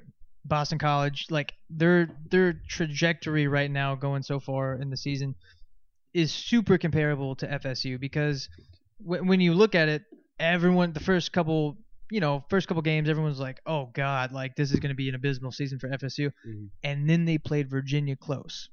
And then people are like, well, Yeah. you know, like maybe they started getting their stuff together a little bit, and you know, we we still thought we had a really good shot, and Mhm. and we did. I mean, I think that's still Louisville's game that they they left on the table. They No could doubt. they could have easily Right. won that after they came back, but you get blown out to to Kansas at home, and I think they were supposed to be favored by like twenty something, like yeah, they were favored by like 22, 22, I think. 23, yeah. And then they got beat by 22 or 23, which is insane. Uh, but then you go and play a ranked Wake was ranked. They was weren't Wake ranked, For- but they're they ranked weren't this ranked. week. after They that. were ranked last Quas- week. Wake They were Forest ranked, was, yeah, 'cause yes. they're up to, They've like- been Oh, they ranked were for two weeks Dude, now. they're up yeah. to like I think they broke the top 20, I think they were 22 last week. and now they're up to 18 or something Yeah. like that. So Interesting. so no one like everyone basically thought like Wake Forest was just going to have their way with them. The the way Boston College's defense is set up and the way Wake Forest has been just a juggernaut on offense. I take that back. it Wake was- Forest was not ranked. No, see, It they was- were they were unranked, and that there was Virginia who was ranked. Wake Forest was unranked, and now they're ranked 22nd. Okay. Nonetheless, continue. Nonetheless, everyone thought Wake Forest was just going to have their way with them because it was Yeah. a bad matchup. And then Boston College comes out and, and actually gives them a game that they should have tied at the end. hmm It, I Yeah. think it came down to basically Boston College was about to kick a field goal. Uh, some sort of flag happened or something weird. There's Um, like a um, I false start or legal formation. Yeah, and then they yeah. kick it again, and then they miss, Mhm. Right. and then yeah, and then it doesn't go into overtime. So Sounds familiar. Right. Hmm. But my point is though, is is, is I'm I'm ecstatic that we're favored for the first ACC game in however many days, and there's so many stats to point out and glaring issues that Boston College has as to why Louisville should win this game. But does it make you a tiny bit concerned that they did Mhm. really seem to get their crap together against a very well-run Wake Oh, Forest team? It's not a tiny bit. I'm legitimately concerned, and It did make me perk up quite a bit because after would- th- if they wouldn't have played Wake Forest close, I would be Mhm. way more relaxed about talking. and, Right. like way more just like, yeah, we're gonna run the crap out of them. Like I want to interrupt this to read you this quote, and I want you to tell me if you know what coach this player is talking about. This has nothing to do with Louisville, but this is too good to pass up. Okay. Here's what it says. It says he's like, get your hands up, be ready to fight, be ready to take a lick in the face. And every single Saturday in the pregame speech, he punches himself in the face hard as shit. I'm What- gonna say Ed is- O because he went on record saying he has like eight to ten Red Bulls a day, and I can see a man that has that much. just by the judging by your face. That's I, it. I thought And so, the picture is fantastic. It's just him being Coach O. Anyway, I sorry, thought, I so just thought that was too gonna be good. like to know. related, and I was thought it was gonna be Steve Addazio, which I would believe that too. no, they were doing a bet today on uh on the Dan Le Batard show about how many Red Bulls Ed O consumes a day because they actually found it on an interview. So they were asking like the Yeah. all the guys that were in there, like, how many do you think? And the guy's like, dude, as old as he like middle aged, like getting up there, he's like, it's probably not healthy for him to like to have more Right. than three Right. at least. And he's like, and even then, you're probably pushing it. And then they played the clip of Coach O. He's like, oh, I'll probably have about eight to ten per day. and they're like, oh my god. They're So like, I- that man's heart. Maybe is, like, like, once made a of month, steel. I'll have a sugar-free Red Bull. Like I keep keep them stocked up sometimes in case I don't want to make coffee in the morning. Fair. And Taylor will find them in my fridge and throw them away. What? Like she gets so mad That's hilarious. But when I get Red Bull. She's a nurse. I get so- it from a nutritional standpoint, Right. but also I would be pissed from a financial Yeah, standpoint. they're- 'cause they're Red Bulls, expensive. yeah, Yeah. Red Bulls aren't Yeah, how like. dare you throw away my drink? Uh, but- I'd be yeah. like, okay, babe, you owe me like four dollars. Right. So, Yeah. just saying. She used to like steal her boss's monsters and We're gonna have to have a Um, talk about personal space of what you do and don't do There's- people. there's One of a- them is take. That's like when somebody goes in in the office when they go in when Michael knows that they've been lying about where they were, and Michael goes in and he eats their lunch. like you don't do that. You don't eat somebody's lunch, and you don't take somebody's Red Bull. Who eats Taylor. children's lunches? Taylor, you just got called out so hard. Yeah, we're gonna I have to love have a talk about that. I love it. All right, let's go back into talking about Boston College. I'm sorry, I, I know that I just completely threw that off, but Yeah. Coach O is a legend, man. Like, Yeah. God, that's amazing. Punches. I would love to see him punch himself in the face. You guys are way more focused than me because I just threw out like a. I thought your computer was dead. Oh no, I have two laptops today because I have a. Yeah. How did we miss that? When did the second one come out? I thought I didn't even notice the other one went away. We missed the yeah, the transition. Lenovo died and the Surface comes They out. look the exact same. Well, you you have a work issued laptop, Sure. and then I have my personal one at home. Sure. I just forgot the power cord for the personal, personal one, right. So good thing we've done this 20 Right. times because both my computers are logged into Presley's Wi-Fi. There you So go. Okay, fantastic. Thank you so, go. God for 2019 technology. so with Boston College, I think the most interesting thing is going to be what happens at quarterback because Scott Satterfield said on his press conference Monday that Malik is back and he's been running around and he looks good, but that he's still got a ways to go. Talking about Jawon has come a long way from where he was, but he's still got a long way to go. He kind of I don't know if he contradicts himself or misspoke, but he you know he makes you believe that one is further ahead than the other, but then he comes back later in the press conference and said that the other is further than the other. So it leaves you to say what happens. I mean, Yeah. Malik's injury did we didn't really get to see what happened, so we don't. It's kind of like the first one with his knee. Like it was just a freak play. We don't know what happened, but it looked, you know, apparently it was bad enough to be out for a week and a half. And then with Jawon, Mhm. he's been out for three weeks. So who do you guys think is going to play? I mean, I know you're not doctors. I'm just, you know, in terms of who if they're both healthy, who do who do Do you start? go go ahead and go on record for saying who Yeah. starts? But yeah, uh, we can. I mean, we can add it back in. We'll so- add that in the So. I later, think but- so. But what what would you do? What would you do? Let's do I it if you're Scott I think it's Satterfield. got to be it's got to be Jawon Pass. You got to you, you don't think so? Uh, I No. mean, I'm going to give you 30 seconds to tell me why he should be, and then you can give 30 seconds of why he shouldn't be. I like this Jawon. Pass has demonstrated the ability to make all the throws that's that are needed to open up this offense. Um, I think that even in his first two games that he actually got to play, I think that he demonstrated that he can do that. Um, the timing and, and stuff was a little bit off. Um, now that now that the injury stuff is surfacing, um, I think that we're seeing potentially a reason why. Um, I think that if Louisville wants to make a bowl game this year, which I mean, you have to win this game, and in, in order to in Yes. order to do that, you have to put your best your best option out on the field. I, I think that's pass. Yeah. I think that you know Cunningham brings a lot uh, an interesting dynamic to the table.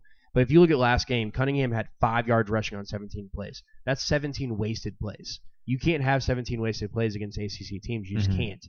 Um, so for for that reason, I think that, that Puma is at least going to get the ball out, out of his hands. He's at least going to be a passing threat, and then that opens it up for the running backs. You saw the running backs took a huge hit in the last two games because they didn't have um, the threat of, of throwing it downfield. Obviously, uh, you had one from Conley and one from Cunningham over the top, and then you had another one from Cunningham against Florida State over the top. Um, but those were more so due to the receivers than than really getting thrown open. I, I think so. Your time is up. That was a very long That was a 30 lot. I know, Sorry, I I, got distracted by Instagram. Jeez. No, it's, it's fine. It's fine. Stretch 60 seconds. I'll give you that. Go. Stretch it out. Oh, Oh my, my god! goodness my gracious. first 30 seconds is going to be recovering after that. Okay, so I agree with things that Presley is saying that Jawon should start because he is the most efficient in terms of running the offense. But he won't start this week because everyone has been saying turf toe is literally the longest shit to recover from. And if Hmm. you're trying to go to a bowl game, we're only five games into the season, Right. and you're going to have a way tougher schedule on the back end. So I much rather have, especially against a bad running defense. And this is not the same kind of defense they faced against Florida State because yeah, No. traditionally Jawon or not Jawon, but Malik should have more yards on 17 attempts. But we're not going against, you know, elite five-star interior defensive linemen that can Mhm. literally run sideline to sideline to keep up with him. Sure. We're talking about a whole different defense with a whole another, you know, normal Mhm. bring it back down to earth level of talent. Sure. And so I do think as much as Puma should start because I do think it's still his team, I do think he should be the starter.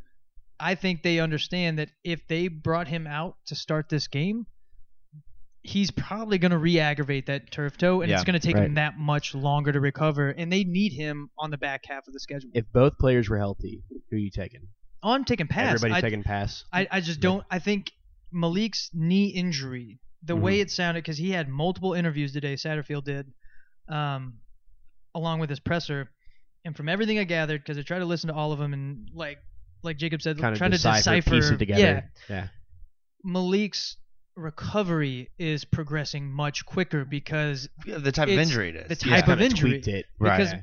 Malik has, or because Puma has been throwing the ball for two weeks. Satterfield even said that he's been Yeah. throwing the ball. He just can't be mobile because they Right. don't want to re-aggravate his foot during practice, Yeah. and he sure as hell is probably going to do it in a game. Yeah. yeah. So we much rather just like look if we can beat BC with Cunningham in game, let's do it to give Malik another week of recovery. right. If things go south, like if Malik starts, you know, throwing pick the first on the on the first pass Right. or like fumble the first series, like things just go downhill fast. I do think you see either Conley or pass in a very dire situation, but Satterfield only has really three QBs. He wanted five. He only has three.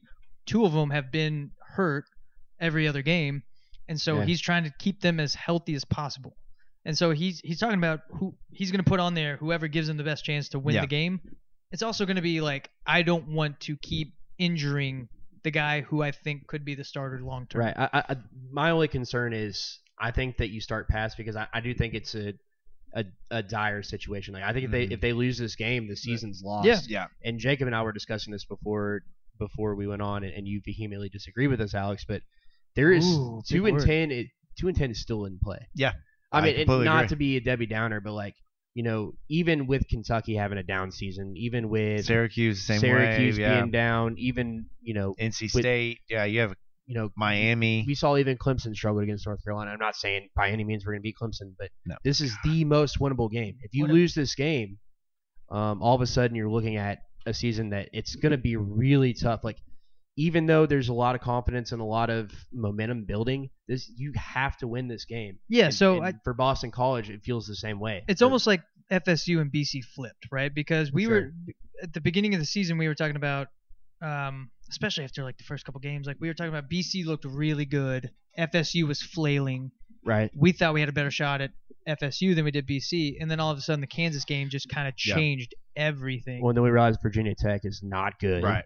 Right. Um, And- So- and- and, and- Boston College, it- somehow their their offense is extremely good, but their defense is just so poor that I mean, which is the most surprising part of it. Yeah. because it's always BC, been yeah. so fun- fundamentally sound on defense. Yeah. Exactly. And and so I do think this matchup does bode well because I I think in my mind like we do a better job right now on the run defense than obviously we're seeing in the pass defense. I do think the secondary has to figure it out more. Sure. Obviously, um, I think they have a lot more to progress, but I think the run defense has come a long way. Yeah. And so that does bode well for us, especially against these two hefty running backs. Because I think Satterfield said today like. Uh, Who's the AJ Dillon. Dillon's like 250 and his Yeah. backup's 240. Mm-hmm. Um, so he made a, a couple really good points. Like if we could stunt them in the backfield and not even like tackle them, but like have them stop like running forward. Stymie them. Yeah, like you have to go sideways. Like oh my God, there's GG clogging this hole. That was the hole I'm supposed to go in. Now I have to like, you know, figure this out, backtrack.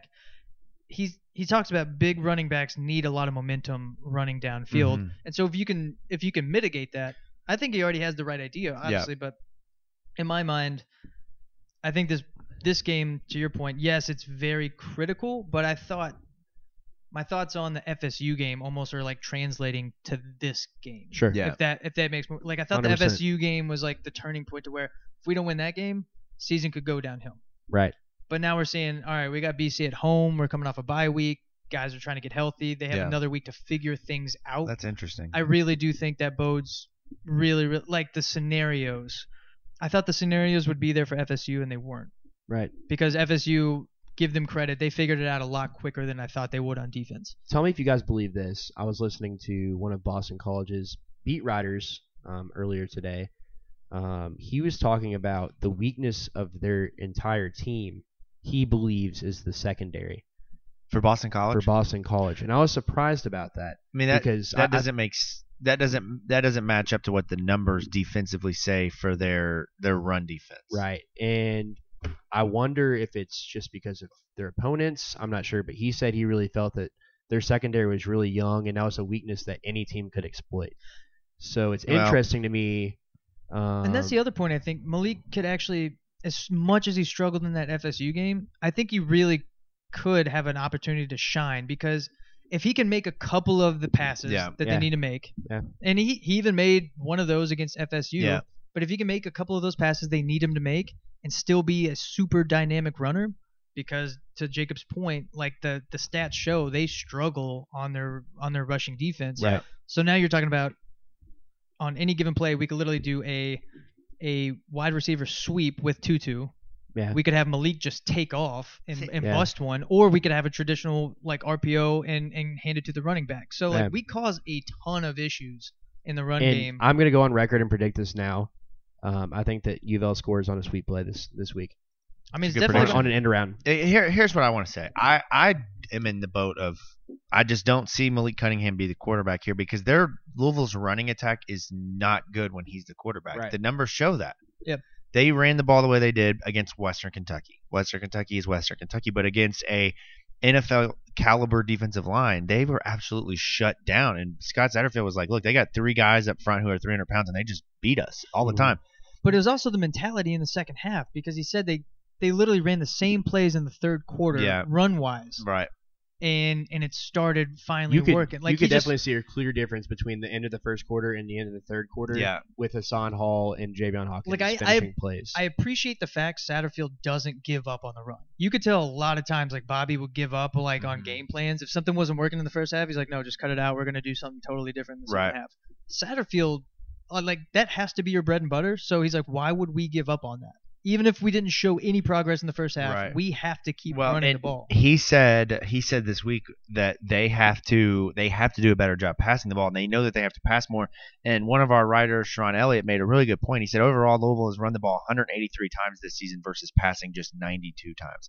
That number has to go up. Right. And the reason why I think that number is so low is because Malik Cunningham has been Yeah. in the game. yes. Uh, he has looked and that I'm going to separate the second half uh, of that game because he looked like an actual quarterback the second half. Mhm. That first game, that that first half, and even in bits and pieces of the Western game, he looks afraid to throw the football. he does. He won't step into the pocket. He isn't reading the defense. He just runs, Yeah. and he's not running anywhere. He and No. we saw this last year. He goes side to side. Yeah. He- Lamar was a north and south runner who was really good he at making people miss. He would find a seam and go. Malik is a I agree. Malik just bounces around a lot of the times, and it really has hurt their ability to be able to run the football. And I give credit to Scott Satterfield for not not giving up on it, but I think that the thing about Jawon Pass, the why I think he has to be the quarterback is because I I, want to say that the first two games, a lot of the passing inaccuracies was because of that foot, that Mhm. planning foot. It makes it hard to get the accurate throw out, but he made that offense dynamic in both the passing and throw and running game. In the running game, they couldn't just account for him taking off and running. Like Jawon would drop back and he would, you know, in a couple of plays he did take off, but he when he did when he did drop back, he dropped back to throw the football. Malik drops back and he has every intention to run unless he sees something. Absolutely. And that is not going to work. I, I, you know, I'm really worried against Boston College because of the fact that yeah, and I don't know what Kansas is like. I have no idea what their team is like. I, I really haven't watched a whole lot of Wake Forest, but I know Jamie Newman, who is their quarterback, is really good. But Louisville doesn't have a well balanced offense right now, No. and they're not running the football well as of the last two games. And to me, the common denominator is Malik Cunningham. Maybe maybe he comes back this week and he builds off of that confidence in the second half of the Florida State game, passing the football. But to me, what I saw was uh, was somebody who was not willing to throw the football, and you cannot have a quarterback who will not throw the football. You can't. Otherwise, you've got you've got a running back at quarterback. But fun fact, um, Kansas's leading rusher in that game, Pooka Williams. uh, Khalil Herbert, Oh, okay, so it wasn't Pooka. Uh, um, Best name in college football. It's a pretty good name. Pooka. averaged 17 yards a carry against BC. Yeah, their defense is bad. They're they're really bad. They lost a lot of talent off of last year's team. One of them being Zach Allen, who I think got drafted by the Titans. Um, they- they're they're not a good defense, and Louisville can take advantage of it. The thing is, they got to have a quarterback who can throw the football too, because we all know with the running game, you have to be able to throw the football, Yeah, or else you are a one-dimensional team. absolutely. And we saw- knows it's coming. we saw last week in the first half because we, we had this conversation a couple of weeks prior of well you know if if Jawon can't throw the football just you just need to go at it and understand that you're a one dimensional team and just own that we they tried that last week Yeah. uh, two weeks ago against Florida State and Florida State just blanked them they Yep. really did they Yep. looked they looked like a completely different uh, team in the first half like they looked like what we were afraid they might look like with Malik Cunningham Right. And My, okay, so like, it, I think that's the bigger question, right? Do you risk starting pass and then re-aggravate his turf toe? well I, you're not he- gonna play him if he's hurt like uh, I'm just saying, even to to your point, we have to win this game. We Right. all we all Mhm. agree that the offense is more efficient with Puma mhm, being the QB, mhm. sure. but we also have heard ev- from every different source this week, like how easy it is to re-aggravate this Sure, injury, right. how long it takes to fully heal from this injury, and we all know from the sounds of Satterfield multiple press conferences today, he knows like Puma's not going to be 100% by by Saturday. Like Yeah. that's that's why he was he kept alluding to he's like he's like Conley's gotten his arms wearing out because in practice Yeah, he's like the yeah. one throwing the But balls. how much how much do you think though that that's again just like Florida State? I get it's, it. It's Yeah, a bit you of a, it's a bit of a mental game. When You you, have do. two quarterbacks that are injured, you have to play the we don't know to- none of have them are to gonna make be them- ready yeah Dude, they like have a I'm, chance I'm to make Boston College, who has a bad defense, as you alluded to, they have to prepare for three different quarterbacks. And I'm hoping Puma's healthier than what he's alluding to. I'm just saying Mhm. if this is the actual case, you have a game you must win in order to in order to stay bowl eligible. Well, yeah, But you risk in it. the big picture, yes. But if you do it starting the guy you start, you risk literally having Yeah. Malik be your quarterback for the next foreseeable future against Sure. harder, better teams. Yeah. I, I think though, if if the injury was that bad, I think that I think that there wouldn't be the you know Right. there there just wouldn't be the he even has a chance of playing. Like he might allude to yeah he looks better, but he has been very intentional about saying Jawon can play. Like he looks like he can play. You can't. Yeah, you- but it's going on three weeks now. Yeah. Like, that's yeah, but you had the bye week. Like it's a complete no. It sounded like during the FSU week, it sounded like it was going to be like a one and a half week thing, Yeah. maybe. Like it sounded very well, minor. and he had been and- hurt from the whole start of the season right? too. And so you just keep kind of having these press conferences and Yeah. dragging it out just little bit by little bit. And if you do the whole timeline, like good God, dude, like Yeah. it sounds like he he's just taking a really slow time to progress in terms of his Yeah. foot. I'll And- say this, and that worries me. on the quarterback, and then I think we should we can move on and we can talk a little bit about just what needs to improve ahead of Boston College, and then get into predictions. But I think uh, I think you go if you lose this game, which I, I, I'm honestly I'm not I'm still not sure on what I'm going to do prediction wise. But if you lose this game and then you come out next week and you lose to um Wake Forest. yeah you lose to Wake Forest, I think the following week I, I'm all in on Evan Conley. I give him the rest of the Yeah. season to prove that he's the guy. Why Yeah. not? If he Yeah. gets hurt, you have Jawon and Malik there. I think that one thing we know for sure. Well, I don't want to say for sure because I think I need to see Jawon healthy for a week or two. Uh, but I think that we we can pretty much say that Jawon and Malik are not the quarterbacks for the future. Jawon's got one more year left. Malik's got two. I think Malik's likely, if he stays at Louisville, going to be playing a different position next year. Right. I think you give Evan a chance to prove that he can be the guy. And what we saw was pretty nice. I mean, I know it was late in the game against Western, but uh, if your season starts to look like you're not going to go bowling, I think you start. Uh, obviously, you want to continue to be competitive. I'm not saying lay down and, and give the games away, but I think that you turn to Evan and you say, "Look, young fella, show us what you got." Yeah, I mean, and, and the And thing you never is, know. too, next year, if the speculation is correct that that Cunningham could end up playing a different position, you have to have somebody in the fold. Like, what if- what if Pass decides he's injured, he doesn't want to go, and he just wants to shut it down, which is a real possibility. He could shut it down, take a red shirt, and transfer and have two years. Yeah, I mean that that option we talked about this a few Yeah, weeks ago. it's, it Didn't sucks. think No it one was wants to talk about realistic, it, but but it's you know, it's it's Jawon out may there. never play again for Louisville. I mean, I'm not saying that's going to happen, but yeah, he could he could start Saturday. We don't. yeah, know. he yeah. it could be uh, he's a, the quarterback for the rest of the season, or it could be you know he plays one more game and says I want to have two years of eligibility and play right away because I graduate. I'm done, and and it would be understandable, and I couldn't blame him for it. But um, in terms of quarterback, I think that Jawon is the guy who gives this team just more more of the ability to be two two dimensional in running and passing. So, yeah, I want to talk about this article that Sharon wrote this week for uh, over at uh, BigRedLouie.com because I think it's a really really interesting article.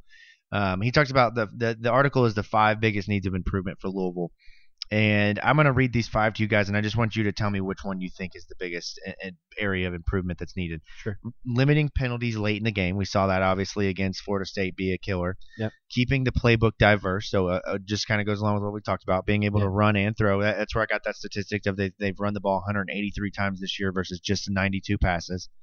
Uh, quarterback play must improve. I think that that one's pretty obvious. Mhm. Um, other receivers must help Tutu Atwell. Uh, and then finally, the secondary must win one-on-one matchups. Which one do you guys think is the most important eh, or biggest need of improvement? I think it's a combination between two and four. I think with with quarterback play and establishing a second receiver or third receiver. Mhm. Um, and I think those go hand in hand. Again, once they have continuity, like Sage one pass comes back and he's healthy and he looks like the player that we thought that he could be, um, there's a very real possibility that he, could finally establish a connection. He could finally, Yeah. you know, be what this team needs. Right. Um, so I, I don't think you get one without the other. Um, I think that if Cunningham's the guy, Cunningham needs to be the guy, but um, he we they have to figure out ways to get the ball into the hands of their three playmakers at receiver. Yeah. Um, and re- regardless of so I, I guess I would lean to the receiver side. Yeah. then. What do you think, Alex? I think it all starts at continuity with the QB. Mm-hmm. I agree with that. We literally just talked for what 15 minutes Yeah. about the run game that Louisville has can be great Mm-hmm. if it gets set up by proper passing. Yeah. And decision making. And if we had a dollar for every time Satterfield said decision making and accuracy in in his pressers, like Mhm. we would have way better podcast equipment right now. Mhm. So my whole thing is he he knows that's like one of the most critical things. I'm I'm excited that I'm excited that we already have two receivers that have had breakout games. Like I'm really Sure. really pumped that Dez finally had a great game. We were all waiting on it. He was poised to have one. We probably know he was getting he's probably getting super discouraged. I mean like the dude didn't even have like one one catch. Um, More than like five or ten yards. Yeah. yeah, like it was ridiculous. So, and he was still blocking his ass off. Yeah. like, that's the thing. Like Yeah. he was still putting Yeah, forth effort. He wasn't pouting about any of it, but like he's a s- he's a really really good receiver, and we Mhm. need to utilize him. So I would probably go with like we need to find more weapons on offense because we know we have receivers available. Ref- receivers are literally like the most dependent like position on the field. Sure.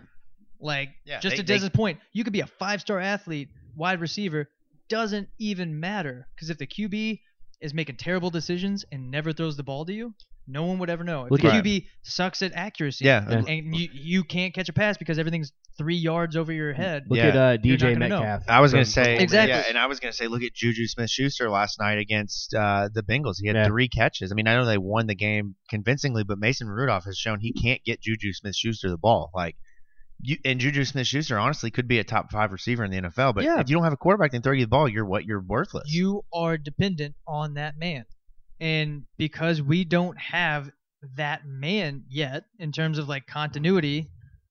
I think that's that's an issue. To to Presley's point, if pass comes out, looks healthy, makes good decisions, Mhm. makes more than most of his makes more than half of his throws honestly especially against bc um, then that bodes so much better going forward Yeah. because that way if he's healthy enough to stay with the ones Mhm. practice with the ones Right. do the reps with the ones that continuity plays into the game Yeah. and when you have qb's well which qb's hurt this week uh okay they're both hurt, so we're gonna start Conley throwing with the ones real quick, and then we're gonna throw Okay. Malik in there, and then we might have pass, throw a couple passes at the end of practice, things Right. like there's just no Yeah. QB one for more Mhm. than like a week. Yeah. Uh, just to be, for the sake of being different, I'm going to go with the secondary. I think that you can sense the frustration with Scott Satterfield when he talks about Yeah. just the lack of turnovers. Like, I mean, they have no interceptions. They've got. I haven't looked at the statistics somehow. I don't know how I haven't done this yet, but I, I have no idea where they rank in the country. It's got to be last. I mean, No. there's got to be like I'd say there's a handful of programs that don't have picks, but to be here's why this is such a big deal. When you're talking about Bryan Brown, if you do any bit of research on him, the one thing you'll come to see is that his defenses are known for interceptions. I think they were top 10 last year. I think they were top 15 the year before. Like that's what they do, and Mhm. I'm becoming more and more discouraged with the talent at cornerback each week that passes. Uh, and I don't know if that's them not being put in the right position. Like you know, we saw last week against Florida State, they were playing like a like a pre- prevent defense on third and four. Like it makes no sense what they're doing Yeah. some of the times. I get the bend but don't break, but um, I thought that that position looked much improved in the first couple of weeks, and it just continues to snowball. No interceptions, no interceptions. Last week they gave up a lot of big plays through the air, blown coverages, and I think that I think that Louisville's defense has shown that they can win you a football game. Like they can keep you in it and keep you close. Um, but the last couple of weeks, the passing defense has been what's really been their Achilles heel.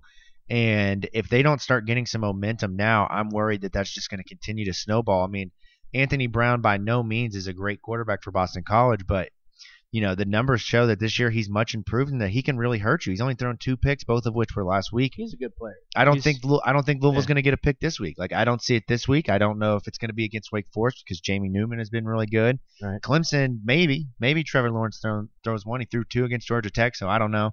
But He I'm threw- just saying, he like, threw one against Louisville. yeah, yeah. I think that there's an opportunity for them. They they just have to start now, and if not, I think that you really worry about that defense just kind of ta- you know I kind of falling off towards the end of the season on an individual basis, to your point, I think Louisville has to be more um, aggressive on an individual basis, going at the ball, um, kind of being more de- more codependent yeah, with with their fellow players. You know, if guys are, are truly running to the ball, if people are truly in the in a position that they're supposed to be in, um, then that's when you can take a chance at, at you know trying to force a fumble or trying to jump in Yeah, front of a route right. to, to he- grab an interception.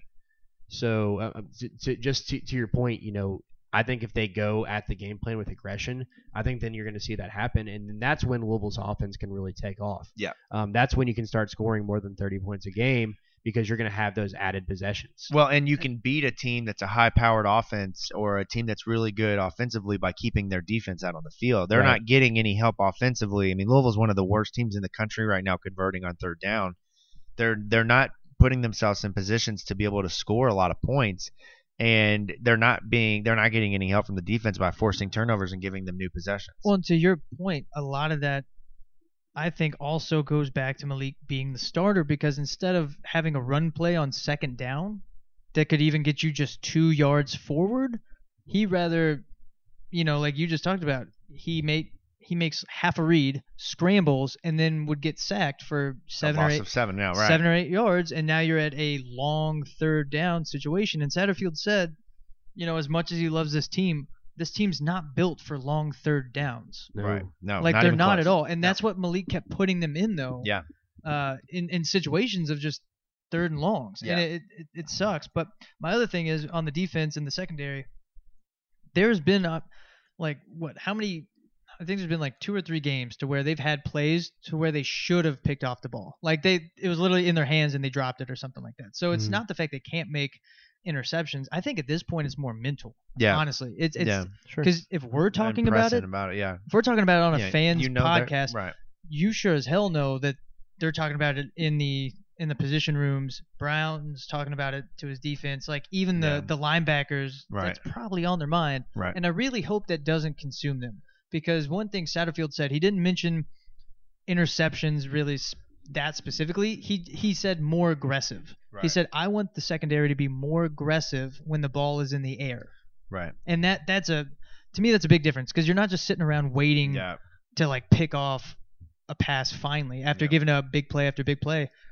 He's like, no, no, no. We just need them to be naturally more aggressive because when you're naturally consistently more aggressive in the secondary, like Brown wants them to be, I think that that's when the turnovers will, will come. You can't just you can't just keep worrying about when's the next opportunity for an interception. Yeah, and they're I mean the the interesting thing is they're getting burned um for big passing plays without being aggressive. They're getting Right. burned on plays where they're back off and backed off in coverage, and it's it's kind of concerning. So No, it is because I mean that's the whole.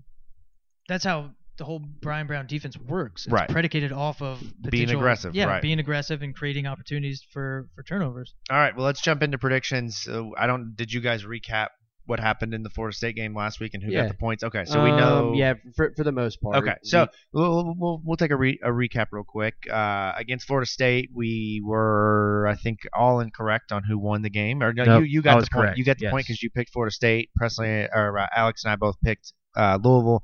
Alex got a point for the attendance, which kudos to you, man. Without even having any context to what that number looked me like. and Jacob you- are like really into trying to figure out. I yeah, I remember letting the dog wrong. out in the back. I left my phone up in the front of the living room to charge, and I come back and just see all caps of you guys like saying uh, prediction. you were just literally say prediction, Alex, Alex, and I'm like I was like forty nine thousand. I don't know, and then I saw were how right. much. I s well, and then I saw the size of their state. Like I forgot. Right. It's like an eighty thousand seat No, it's like or something. 95 or something like that. So I was like, Not even shit, halfway like I'm full. go- I'm gonna be way off Yeah. on this. And then yeah, sure enough, who knew? Well, we've we had a point correction, so w- we had not awarded Presley a point for a week where he was correct on who Give me my won the game. So now we are I'm four for four. heading Four and into oh. week five, week six, game five. The score is five to five. Alex and I are tied for first place.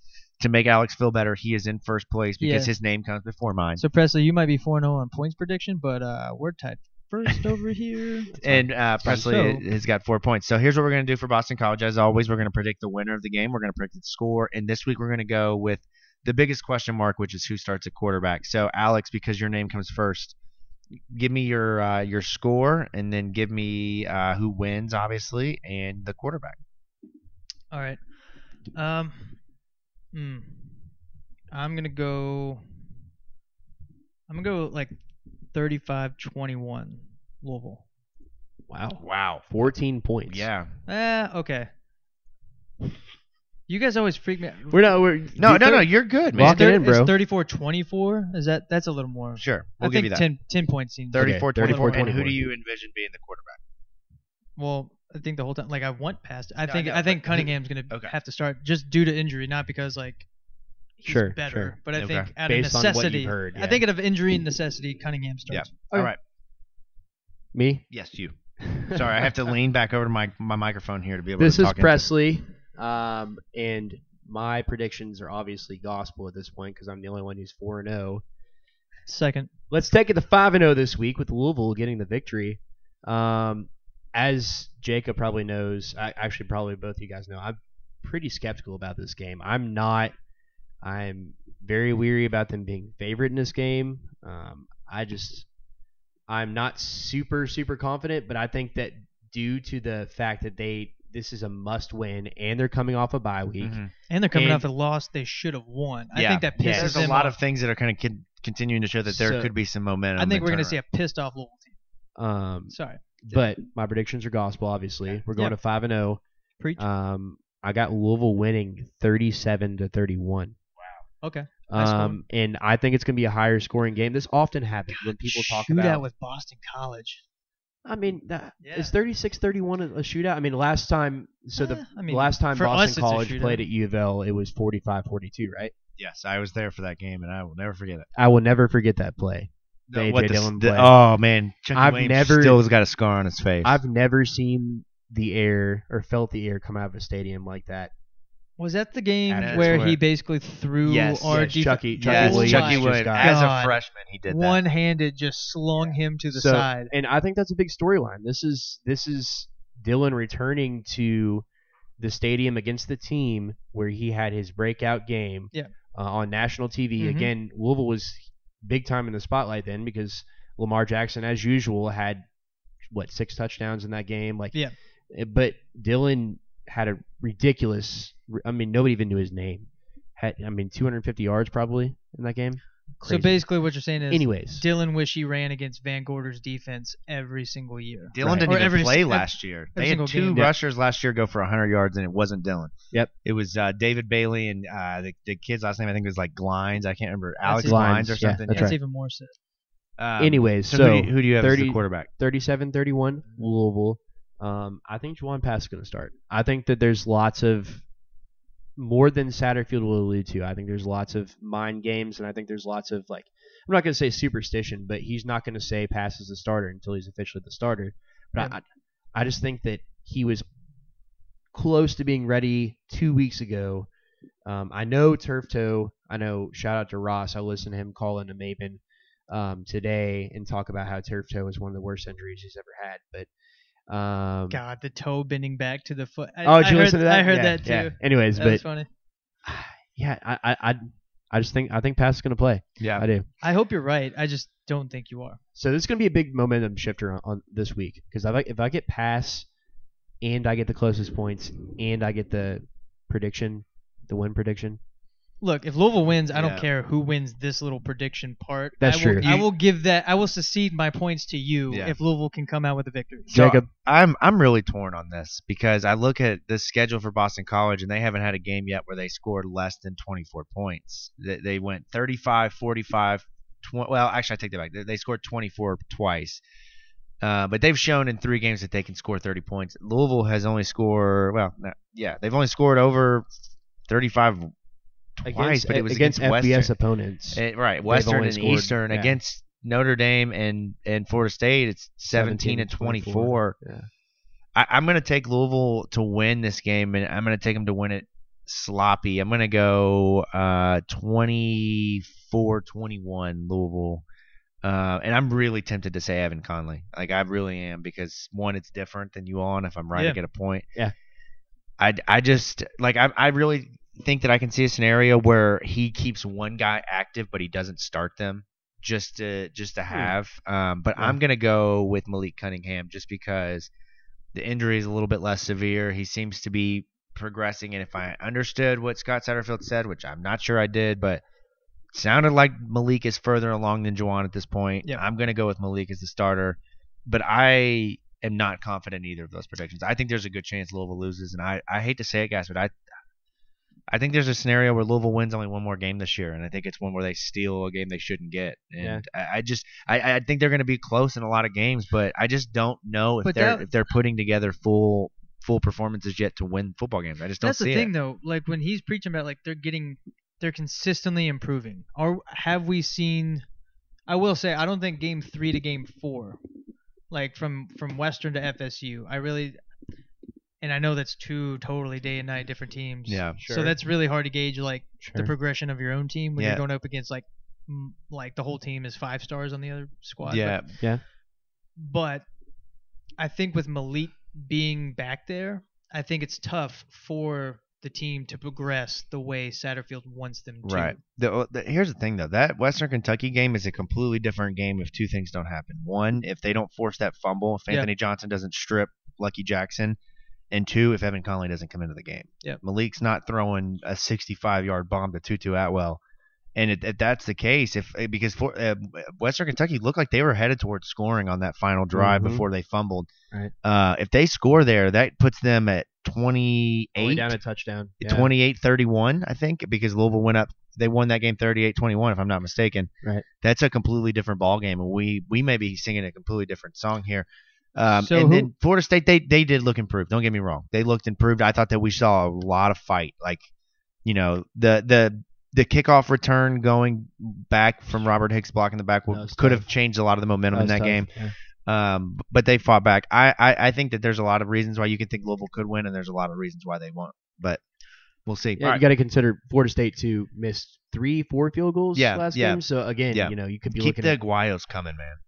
Keep them coming. They Yeah. don't do very well. Not here us. though. Keep them down there. One more thing I got to say before Sure. you close this out.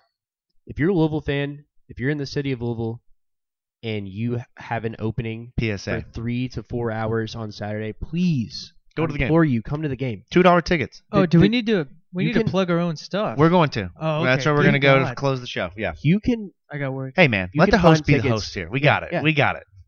I'm kidding. Wow. I'm kidding. No, I'm no, no, I'm joking. just kidding, I'm I'm kidding. kidding. As Anyways. he slicked back his Anyways. hair. Look at that. That's just Anyways, I'm PSA. My- you've changed. you can find tickets for ten to twenty percent of the costs that they're going for. yeah. Um, please come to the stadium. Come enjoy a nice, beautiful Morning morning. with eggs Noon kickoff. and Bloody bacon. Twelve thirty kickoff. Bloody Mary bar. and bacon. But I, I'm I'm dead serious. I really want people to show up. I think this this is such a big. This is a program defining game. If you Yeah. win this game, then you go into in a three games in a row Yeah. against ranked teams: Whoa. Wake Forest, Clemson, Virginia. Yeah. That's a gauntlet, man. Like, Yeah. Oh, there's, yeah, there's sure. a ninety percent chance to go zero and three in those games. Yeah, I'd say If you're sitting at two true. and six, Yeah. you're sitting at two and six after at, at that juncture in the season. Like, you're looking at it just a complete, just like you could have people redshirting and trying to transfer. Like, Mhm. there's all Well, kinds of at this point they're past that. Most of the team has already played four games, so they're but they're they- in. I don't know. There, there, there could be a couple. Yeah, of no, in, I'm scenarios, saying in terms of that being able to stop playing and still Right. maintain their eligibility for that year is Right, that's but past for a lot of players. I don't think you're going to see kids jumping ship like that because No, like, no, the, no, I don't think so either. The whole expectation before the season started that people forget about was literally three to four games, yeah, right, right. and I think but that's easily still attainable. that's that. No, that's, That's- definitely in play. But three and two, going into three ranked games, three ranked teams versus two Yep. and three, and coming off of two losses. yeah. That to- gives you the ability to lose two games because you can still go to a bowl at five and seven. Versus if you come out of that two Absolutely. and six, you can't lose anymore. Or You can lose. Sorry, you can lose one more, and you've got to win. You know, you've got to win five straight games or And five out of six. I always say bowl just game. I, think, I just think bowl game is so important. In your first season, Yeah. if Satterfield and, and the new coaching staff can get a whole month of extra practice, that's Yeah. so Yeah. so important. Yeah. going into next that's, season. That's a good point. All right, so to close the show, we, we've I think we've hinted on this on Twitter a few times, and there's not been a whole lot of information to come with it. We are going to be hosting. Well, I shouldn't say we. The company that uh, that technically owns and operates Big Red Louie, which is FanSided. It's very similar to the Bleacher Reports and the uh, SB Nations of the of the fan of the sports industry. They are coming into town graciously to host a tailgate for us. Uh, this is a big deal for us. This is an opportunity for us to just kind of get some exposure, and we're, we're gonna do some live social media hits, um, and we're gonna we're gonna try to have a good time. We're gonna host a tailgate. We're not sure where yet, uh, but we do know we'll be out there bright and early. Uh, we're gonna have food, and uh, we're gonna have well, I don't. There's gonna be fun. Let's just say that. There'll be I don't know if there'll be food left, but there will be fun. Bring your own alcohol. It'll be a good time. We want to meet as many people as we can. Um, but stay tuned to Twitter because we will post the information of where we end up. We're still trying to figure that out ourselves. Um, but I'm looking forward to it. Well, Even if it's just our crew hanging out, great. But we'd love to meet as many people as we can. I Come hope you by. guys realize, yeah, I'm bringing my own Bloody Mary bar. Yeah. So I am myself content with me. So Sure. if no one else decides to show up to our birthday you got more party, bloody. you know what? That's fine. Yeah. I don't Did you care. say birthday party? it was a joke. Like oh, when you okay. like, oh, okay. I, know, I like- was like like the kid something that, I don't know. that yeah, invites yeah, everybody right. And nobody and shows up. Yep. Which is something I've been very weary of with doing because I don't want to be. I don't want to embarrass ourselves. If we're like, hey, everybody come and nobody comes. Right. Our expectation is we're gonna have a good time with our crew. regardless. Uh, and if people want to meet some cool people, then I they'll I was show about to say Ethan's rolls will be there with a whole pack of sharpies. If you Yeah. want to get some signatures from the most famous man in, in Louisville. Most famous villain in Louisville. Oh, oh, Ooh, I like that. I like that. coin that. Can't miss that hair. So Yeah, no, it's true. coming out. If you're looking for us, we will have a blue FanSided tent. yes, So um, and again, information. We need more to probably information let come. them know they need more colors than that. yeah. Well, you know, They're it's, all- I think it's light blue though. Ah, that's fine. That's all right. Can't can't get overly picky when people do nice things for you. so I'm gonna be upset, and I will be how tweeting dare you, this blue out. tint? How dare you? Uh, somebody will show up and be like, "Your tint's blue, you UK fans." Mm, No, yeah. What you gonna do? just Yeah. have some Bloody Mary, man. All right, guys. Well, hopefully we're talking about a win next week. Hopefully we're talking about some more basketball commitments. Uh, thank you to, to Richard for joining the show. Uh, and everybody have a good weekend. Hopefully we see you out at the tailgate. Go cards, baby.